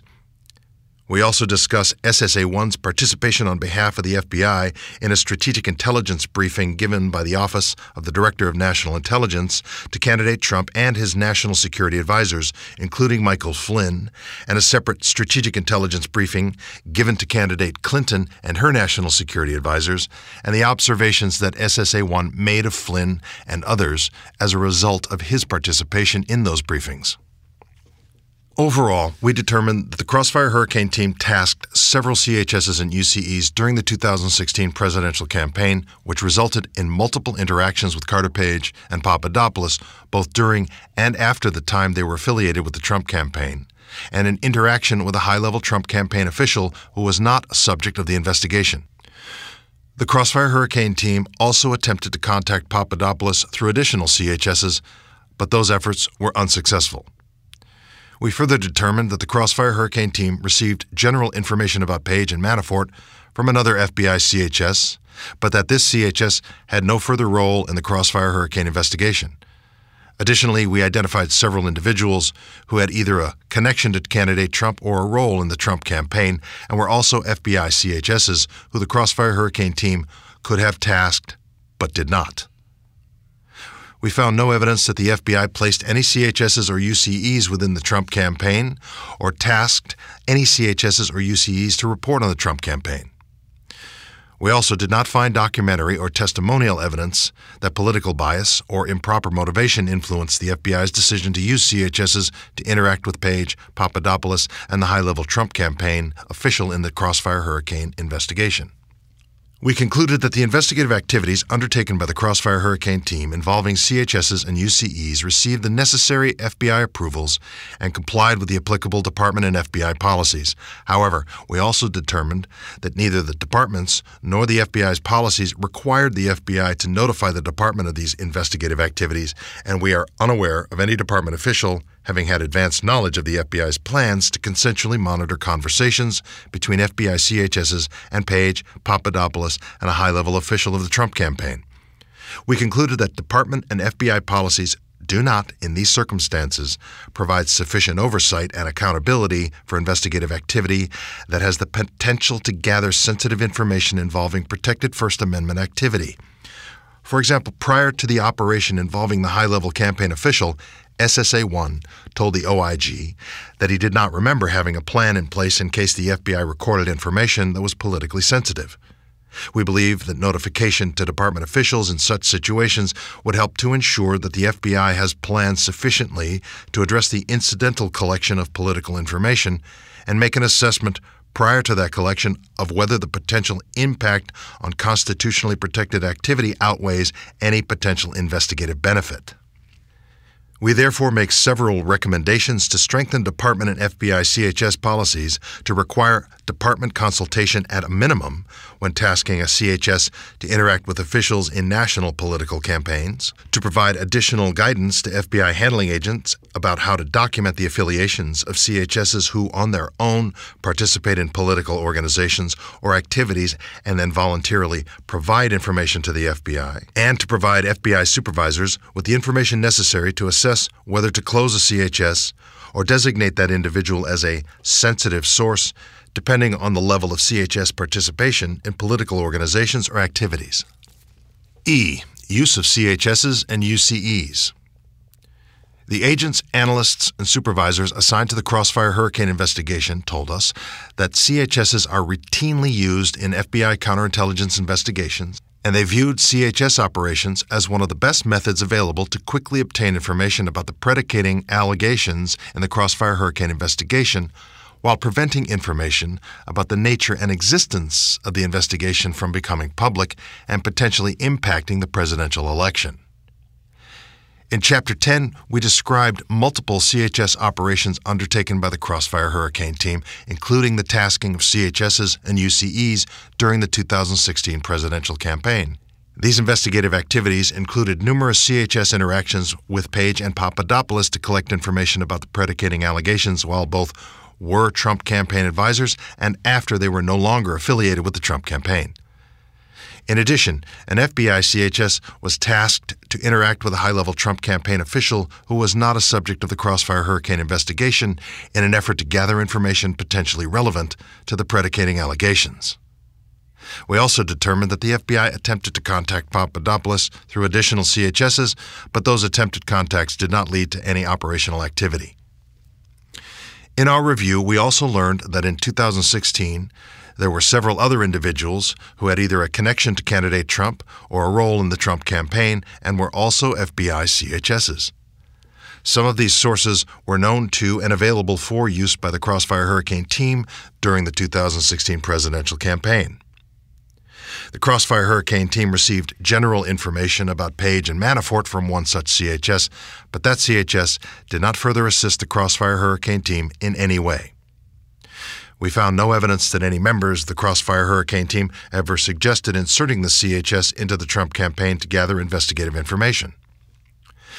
SSA-1 told the OIG, quote, "That was not what we were looking to do," unquote.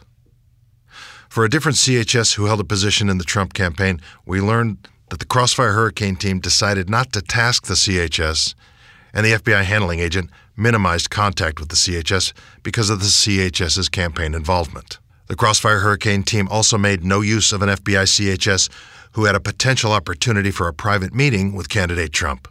That CHS's handling agent told the OIG that he, quote, "would certainly not be tasking a source to go attend some private meeting with a candidate, any candidate, for president or for other office, to collect the information on what that candidate is saying," unquote. Although the Crossfire Hurricane team was aware of these CHSs during the 2016 presidential campaign, we were told that operational use of these CHSs would not have furthered the investigation, and so these CHSs were not tasked with any investigative activities. Moreover, SSA1 told the OIG that the members of the Crossfire Hurricane team, quote, never had any intent, never any desire to collect campaign or privileged information with regard to the presidential election, unquote. We also learned of two other FBI CHSs, one of whom held a position redacted and the other of whom redacted. We found no evidence that the Crossfire Hurricane team ever knew about the first CHS who held a position redacted, and accordingly, no evidence that the first CHS was tasked to do anything as part of the Crossfire Hurricane investigation. We found that the Crossfire Hurricane team did not learn about the second CHS until months after the election. In 2017, the Crossfire Hurricane team learned about the second CHS after the CHS voluntarily provided to the CHS's handling agent after the campaign was over and prompted by events in the media, redacted.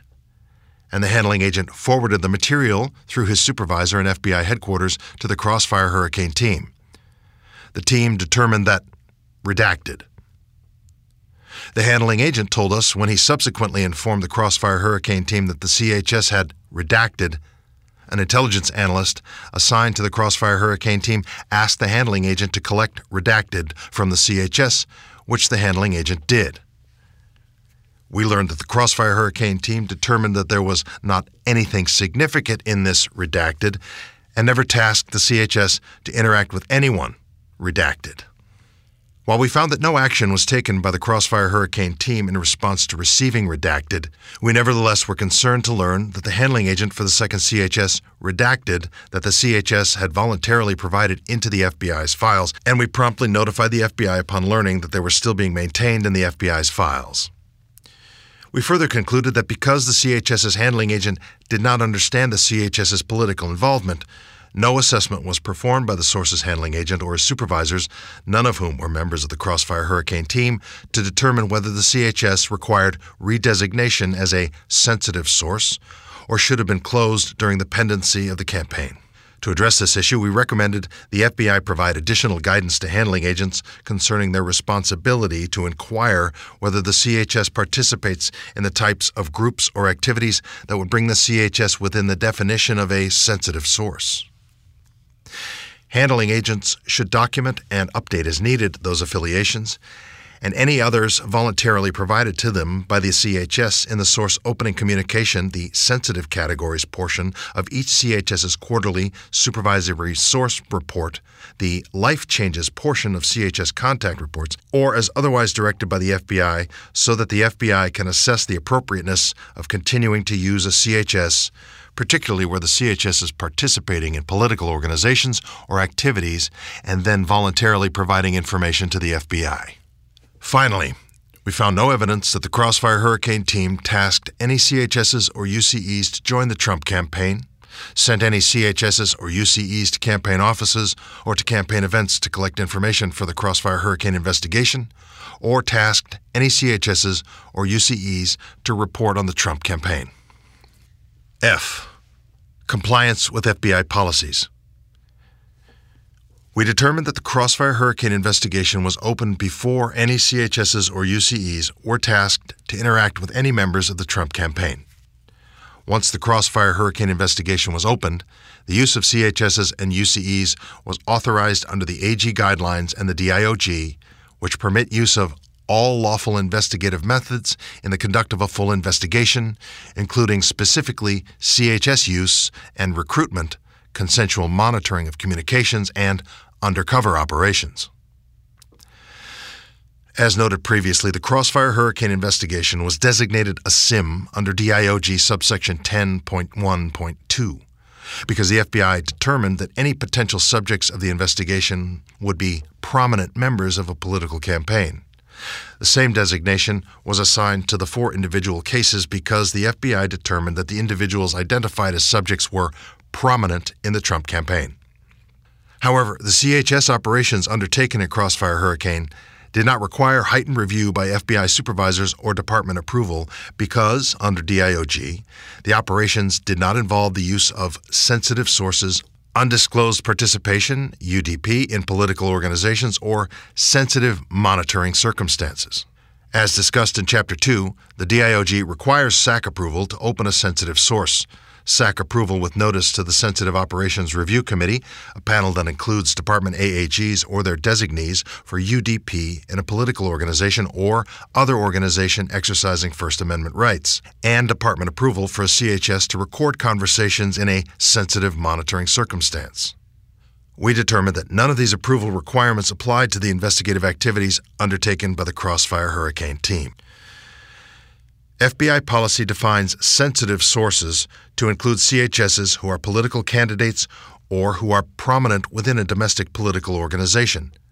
None of the CHSs tasked in the Crossfire Hurricane investigation fell within these categories because none of the CHSs were themselves candidates or prominent members of a campaign. The agents, analysts, and supervisors in the Crossfire Hurricane team told the OIG that they did not attempt to recruit or use members of the Trump campaign as CHSs, and we found no evidence suggesting otherwise. However, our interviews with FBI handling agents revealed significant confusion over the meaning of the phrase prominent within a domestic political organization, with some agents interpreting that phrase as limited to a person running for office and other agents questioning whether a presidential primary campaign was a domestic political organization. Accordingly, we recommend that the FBI establish guidance to better define this phrase so that agents understand the meaning of this phrase as it is used in FBI policy. FBI policies concerning undisclosed participation apply when anyone acting on behalf of the FBI, to include CHSs and UCEs, becomes a member of or participates in the activity of an organization without disclosing to the organization their FBI affiliation. These policies likewise did not apply to the Crossfire Hurricane case because we found no evidence that any of the FBI CHSs or UCEs used in Crossfire Hurricane joined or participated in the Trump campaign at all, and certainly not at the direction of or otherwise on behalf of the FBI. During our review, this issue briefly arose because we learned that one of the subjects of the Crossfire Hurricane investigation had invited an FBI CHS to join the Trump campaign prior to the opening of the investigation. However, we found that when the Crossfire Hurricane team learned about this invitation following the investigation's opening, the team did not consider using this opportunity to engage in UDP. Rather, every FBI witness we interviewed said that they would not have done so even if the FBI CHS had actually wanted to join the campaign.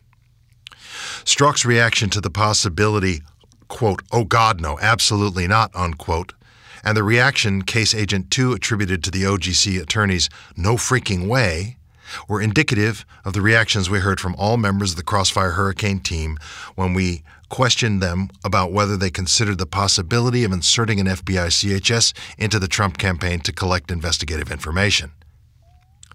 None of the documents we reviewed indicated that any member of the Crossfire Hurricane team ever advocated for that type of investigative activity. The use of CHSs and UCEs by the Crossfire Hurricane team also did not present a sensitive monitoring circumstance as defined by the AG Guidelines and the DIOG. As described in these policies, a sensitive monitoring circumstance arises when the FBI seeks to record communications with officials who have already been elected or appointed, such as members of Congress, federal judges, or high-ranking members of the executive branch. The AG Guidelines and the DIOG do not require prior notice to or approval by the department when the FBI uses a CHS to consensually monitor communications with candidates for political office or prominent officials within their campaigns. Because the CHS operations conducted during the Crossfire Hurricane investigation did not implicate the FBI's policies regarding sensitive sources, UDP, or sensitive monitoring circumstances, department or high-level FBI notice or approval was not required for such operations. Under the CHS PG, which vests SSAs with daily oversight responsibility for CHSs in routine investigations, approval at the SSA level was sufficient. The only relevant exception for the Crossfire Hurricane investigation were counterintelligence CHS extraterritorial operations, which required approval by an FBI assistant director and which we found received approval by Priestap. We determined that the day-to-day decisions concerning whether and how to use CHSs and UCEs in the Crossfire Hurricane investigation were made by the investigative team with the approval of SSA-1 as required by FBI policy. We further found that SSA-1 briefed the FBI supervisors in his chain of command, Strzok, Priestap, and on one occasion McCabe, about the CHS operations planned by the investigative team. Priestap told the OIG that he remembered knowing about and approving of all of the CHS operations in Crossfire Hurricane, even though review and approval at this level was not required by the DIOG for operations conducted within the United States. We further concluded that the use of CHSs and UCEs in the Crossfire Hurricane investigation complied with the DIOG's requirement that investigative activities be conducted for an authorized purpose. As discussed previously, the Crossfire Hurricane investigation was opened for an authorized purpose, which means, quote, to detect, obtain information about, or prevent or protect against federal crimes or threats to the national security, or to collect foreign intelligence, unquote. The DIOG also provides that the underlying purpose of the investigative activity, quote, may not be solely to monitor the exercise of constitutional rights, unquote. While the investigative activity in this case clearly implicated First Amendment-protected activity, we did not find evidence that members of the Crossfire Hurricane team attempted to use CHSs or UCEs for the sole purpose of monitoring activities protected by the First Amendment. Rather, we determined that these investigative activities were focused on obtaining information that would enable investigators to better assess the predicating information. Indeed, a significant amount of the information gathered during these operations was inconsistent with the Steele election reporting and should have been provided to department attorneys, but was not. For example, our review of CHS interactions with Page indicated that they were initiated to obtain information relevant to the allegations under investigation. Page was asked about his ongoing ties to Russia, contacts with Russian intelligence officials, views on media reports linking the Trump campaign in Russia, involvement in the committee responsible for the Republican platform language concerning aiding Ukraine, and views on the possibility of an October surprise if the Trump campaign could access information obtained by the Russians from the DNC emails. Similarly, CHS operations aimed at Papadopoulos were linked to the allegations under investigation in Crossfire Hurricane.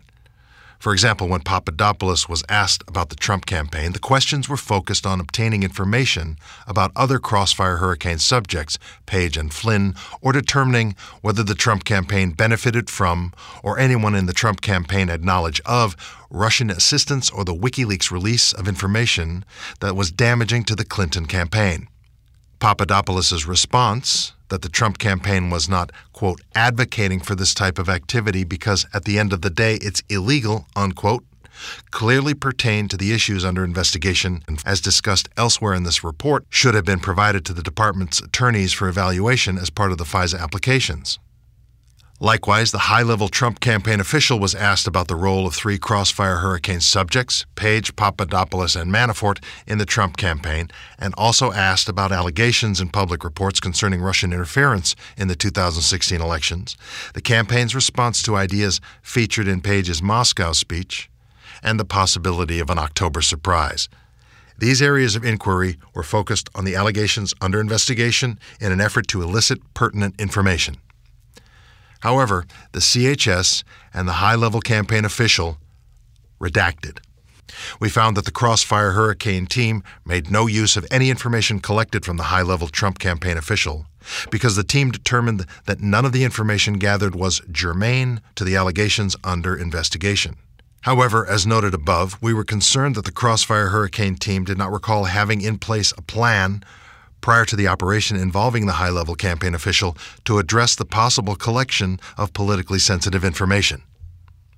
We also looked for, but did not find, documentary evidence that investigative activities involving CHSs and UCEs during Crossfire Hurricane were undertaken for political purposes rather than investigative objectives. Similarly, none of the witnesses provided any such information to us. In addition, we evaluated the roles of Lisa Page and Strzok in decision-making about how to use CHSs and UCEs in the Crossfire Hurricane investigation. We learned that the Crossfire Hurricane case agents had limited and, in some cases, no interactions with Lisa Page, and that she had no authority over or even involvement in decision-making concerning the use of CHSs or UCEs. Although we found that Strzok oversaw aspects of Crossfire Hurricane and was briefed regarding the plans for the use of CHSs and UCEs, we found no evidence that Strzok gave specific directions as to which CHSs to task and how to task them, or acted as the sole decision-maker for any of the CHS or UCE operations. In addition, none of the Crossfire Hurricane team members stated that they believed Strzok's political views impacted the use of CHSs or UCEs, and we did not find any documentary evidence suggesting such an impact. Although we found that the Crossfire Hurricane team complied with all applicable department and FBI policies regarding the use of CHSs, we are concerned that current FBI and department policies are not sufficient to ensure appropriate oversight and accountability when such operations potentially implicate sensitive, constitutionally protected activity.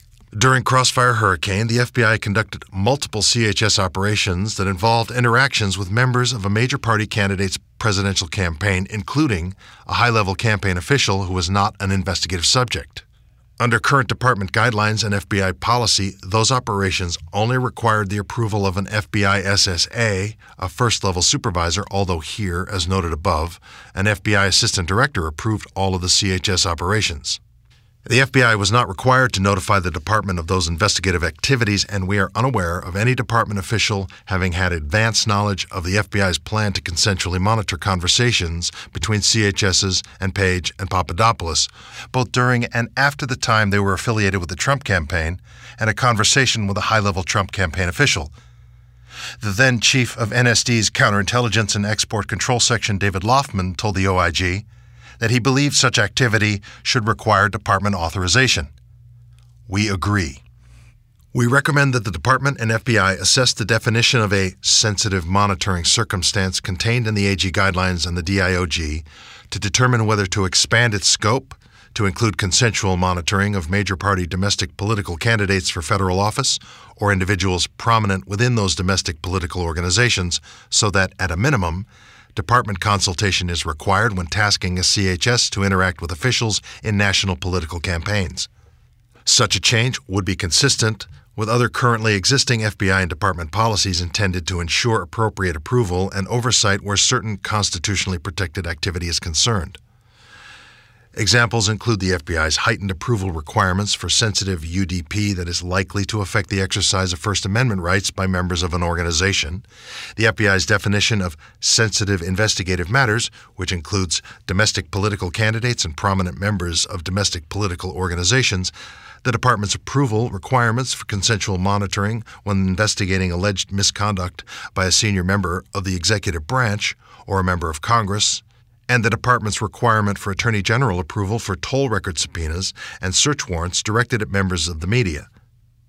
We believe the same considerations that resulted in the adoption of these provisions to protect the exercise of constitutional rights similarly apply to the situation present in Crossfire Hurricane, where the department and FBI were conducting CHS operations of officials affiliated with a major party candidate's national political campaign. G. Participation in ODNI Strategic Intelligence Briefing. As described in Section 5 of Chapter 10, we learned during the course of our review that in August 2016, the supervisor of the Crossfire Hurricane investigation, SSA-1, participated on behalf of the FBI in an ODNI Strategic Intelligence Briefing given to candidate Trump and his national security advisors, including Flynn, and in a separate briefing given to candidate Clinton and her national security advisors. The stated purpose of the FBI's counterintelligence and security portion of the briefings was to provide the recipients a, quote, baseline on the presence and threat posed by foreign intelligence services to the national security of the U.S., unquote.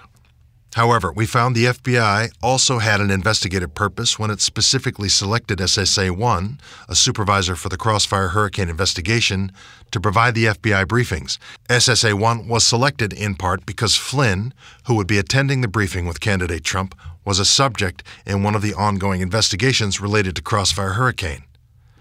SSA-1 told us that the briefing provided him, quote, the opportunity to gain assessment and possibly some level of familiarity with Flynn, so should we get to the point where we need to do a subject interview, I would have that to fall back on, unquote. After the meeting, SSA-1 drafted an electronic communication documenting his participation in the ODNI strategic intelligence briefing attended by Trump, Flynn, and another advisor, and added the EC to the Crossfire Hurricane investigative file. The EC described the purpose, location, and attendees of the briefing and recounted in summary fashion the portion of the briefing SSA-1 provided. Woven into the briefing summary were questions posed to SSA-1 by Trump and Flynn and SSA-1's responses, as well as comments made by Trump and Flynn. SSA-1 told us that he documented those instances where he was engaged by the attendees, as well as anything related to the FBI or pertinent to the Crossfire Hurricane investigation, such as comments about the Russian Federation. SSA-1 said that he also documented information that may not have been relevant at the time he recorded it, but might prove relevant in the future. SSA-1 told us that he did not memorialize in writing the briefing he participated in of candidate Clinton and her national security advisors because the attendees did not include a subject of an FBI investigation and because there was nothing from the other briefings that was of investigative value to the Crossfire Hurricane team. As we described earlier in connection with the FBI's decision not to conduct defensive briefings to the Trump campaign about the information the FBI received from the friendly foreign government, we did not identify any department or FBI policy that applied to that decision and determined that those decisions are judgment calls left to the discretion of FBI officials. Similarly, we did not identify any department or FBI policy or guidance that specifically addresses using FBI counterintelligence and security briefings to members of political campaigns for investigative purposes, as occurred in Crossfire Hurricane. We believe there should be. Baker told us that the decision to select SSA-1 to participate in the ODNI briefing because of his involvement with Crossfire Hurricane was reached by consensus among a group that he recalled involved multiple FBI officials, including McCabe. If accurate, SSA-1's selection at least was discussed and approved by high-level officials at the FBI, which we believe should occur in advance of such activity. However, there is nothing in FBI policy requiring high-level approval. Further, the department was not informed that the FBI was using the ODNI briefing of a presidential candidate for investigative purposes, nor was ODNI made aware that the individual providing the FBI's portion of the briefing would be memorializing information from the briefing into an FBI case file for investigative purposes. ODNI strategic intelligence briefings of the type that were provided to candidates Trump and Clinton convey sensitive information to familiarize the recipients with certain national security issues, and the FBI's counterintelligence and security portion of the briefings highlights why the recipients, once given access to such information, should assume that they will be targets of foreign intelligence services. The briefings are important because they attempt to prepare both national political party candidates on an equal footing for the national security threats facing them if elected. The transfer of information, the exchanges of questions and answers that occur, and the effectiveness of this process rely on an expectation of trust and good faith among the participants. The FBI's use of such briefings for investigative purposes potentially interferes with this expectation and could frustrate the purpose of future counterintelligence briefings. For this reason, we recommend that any decision to use FBI counterintelligence and security briefings to members of political campaigns for investigative purposes should require the approval of senior leaders at both the FBI and the department, and approval should be documented and based on factors set forth in FBI policy. Thank you for listening to this chapter of the Inspector General's Report, read by Adam Baldwin. If you enjoyed this episode and this project and want to support it, you can send your tax-deductible contribution at theunreportedstorysociety.com. This project is brought to you by the Ann and Phelan Scoop podcast. Please subscribe and share this with your friends. Thank you.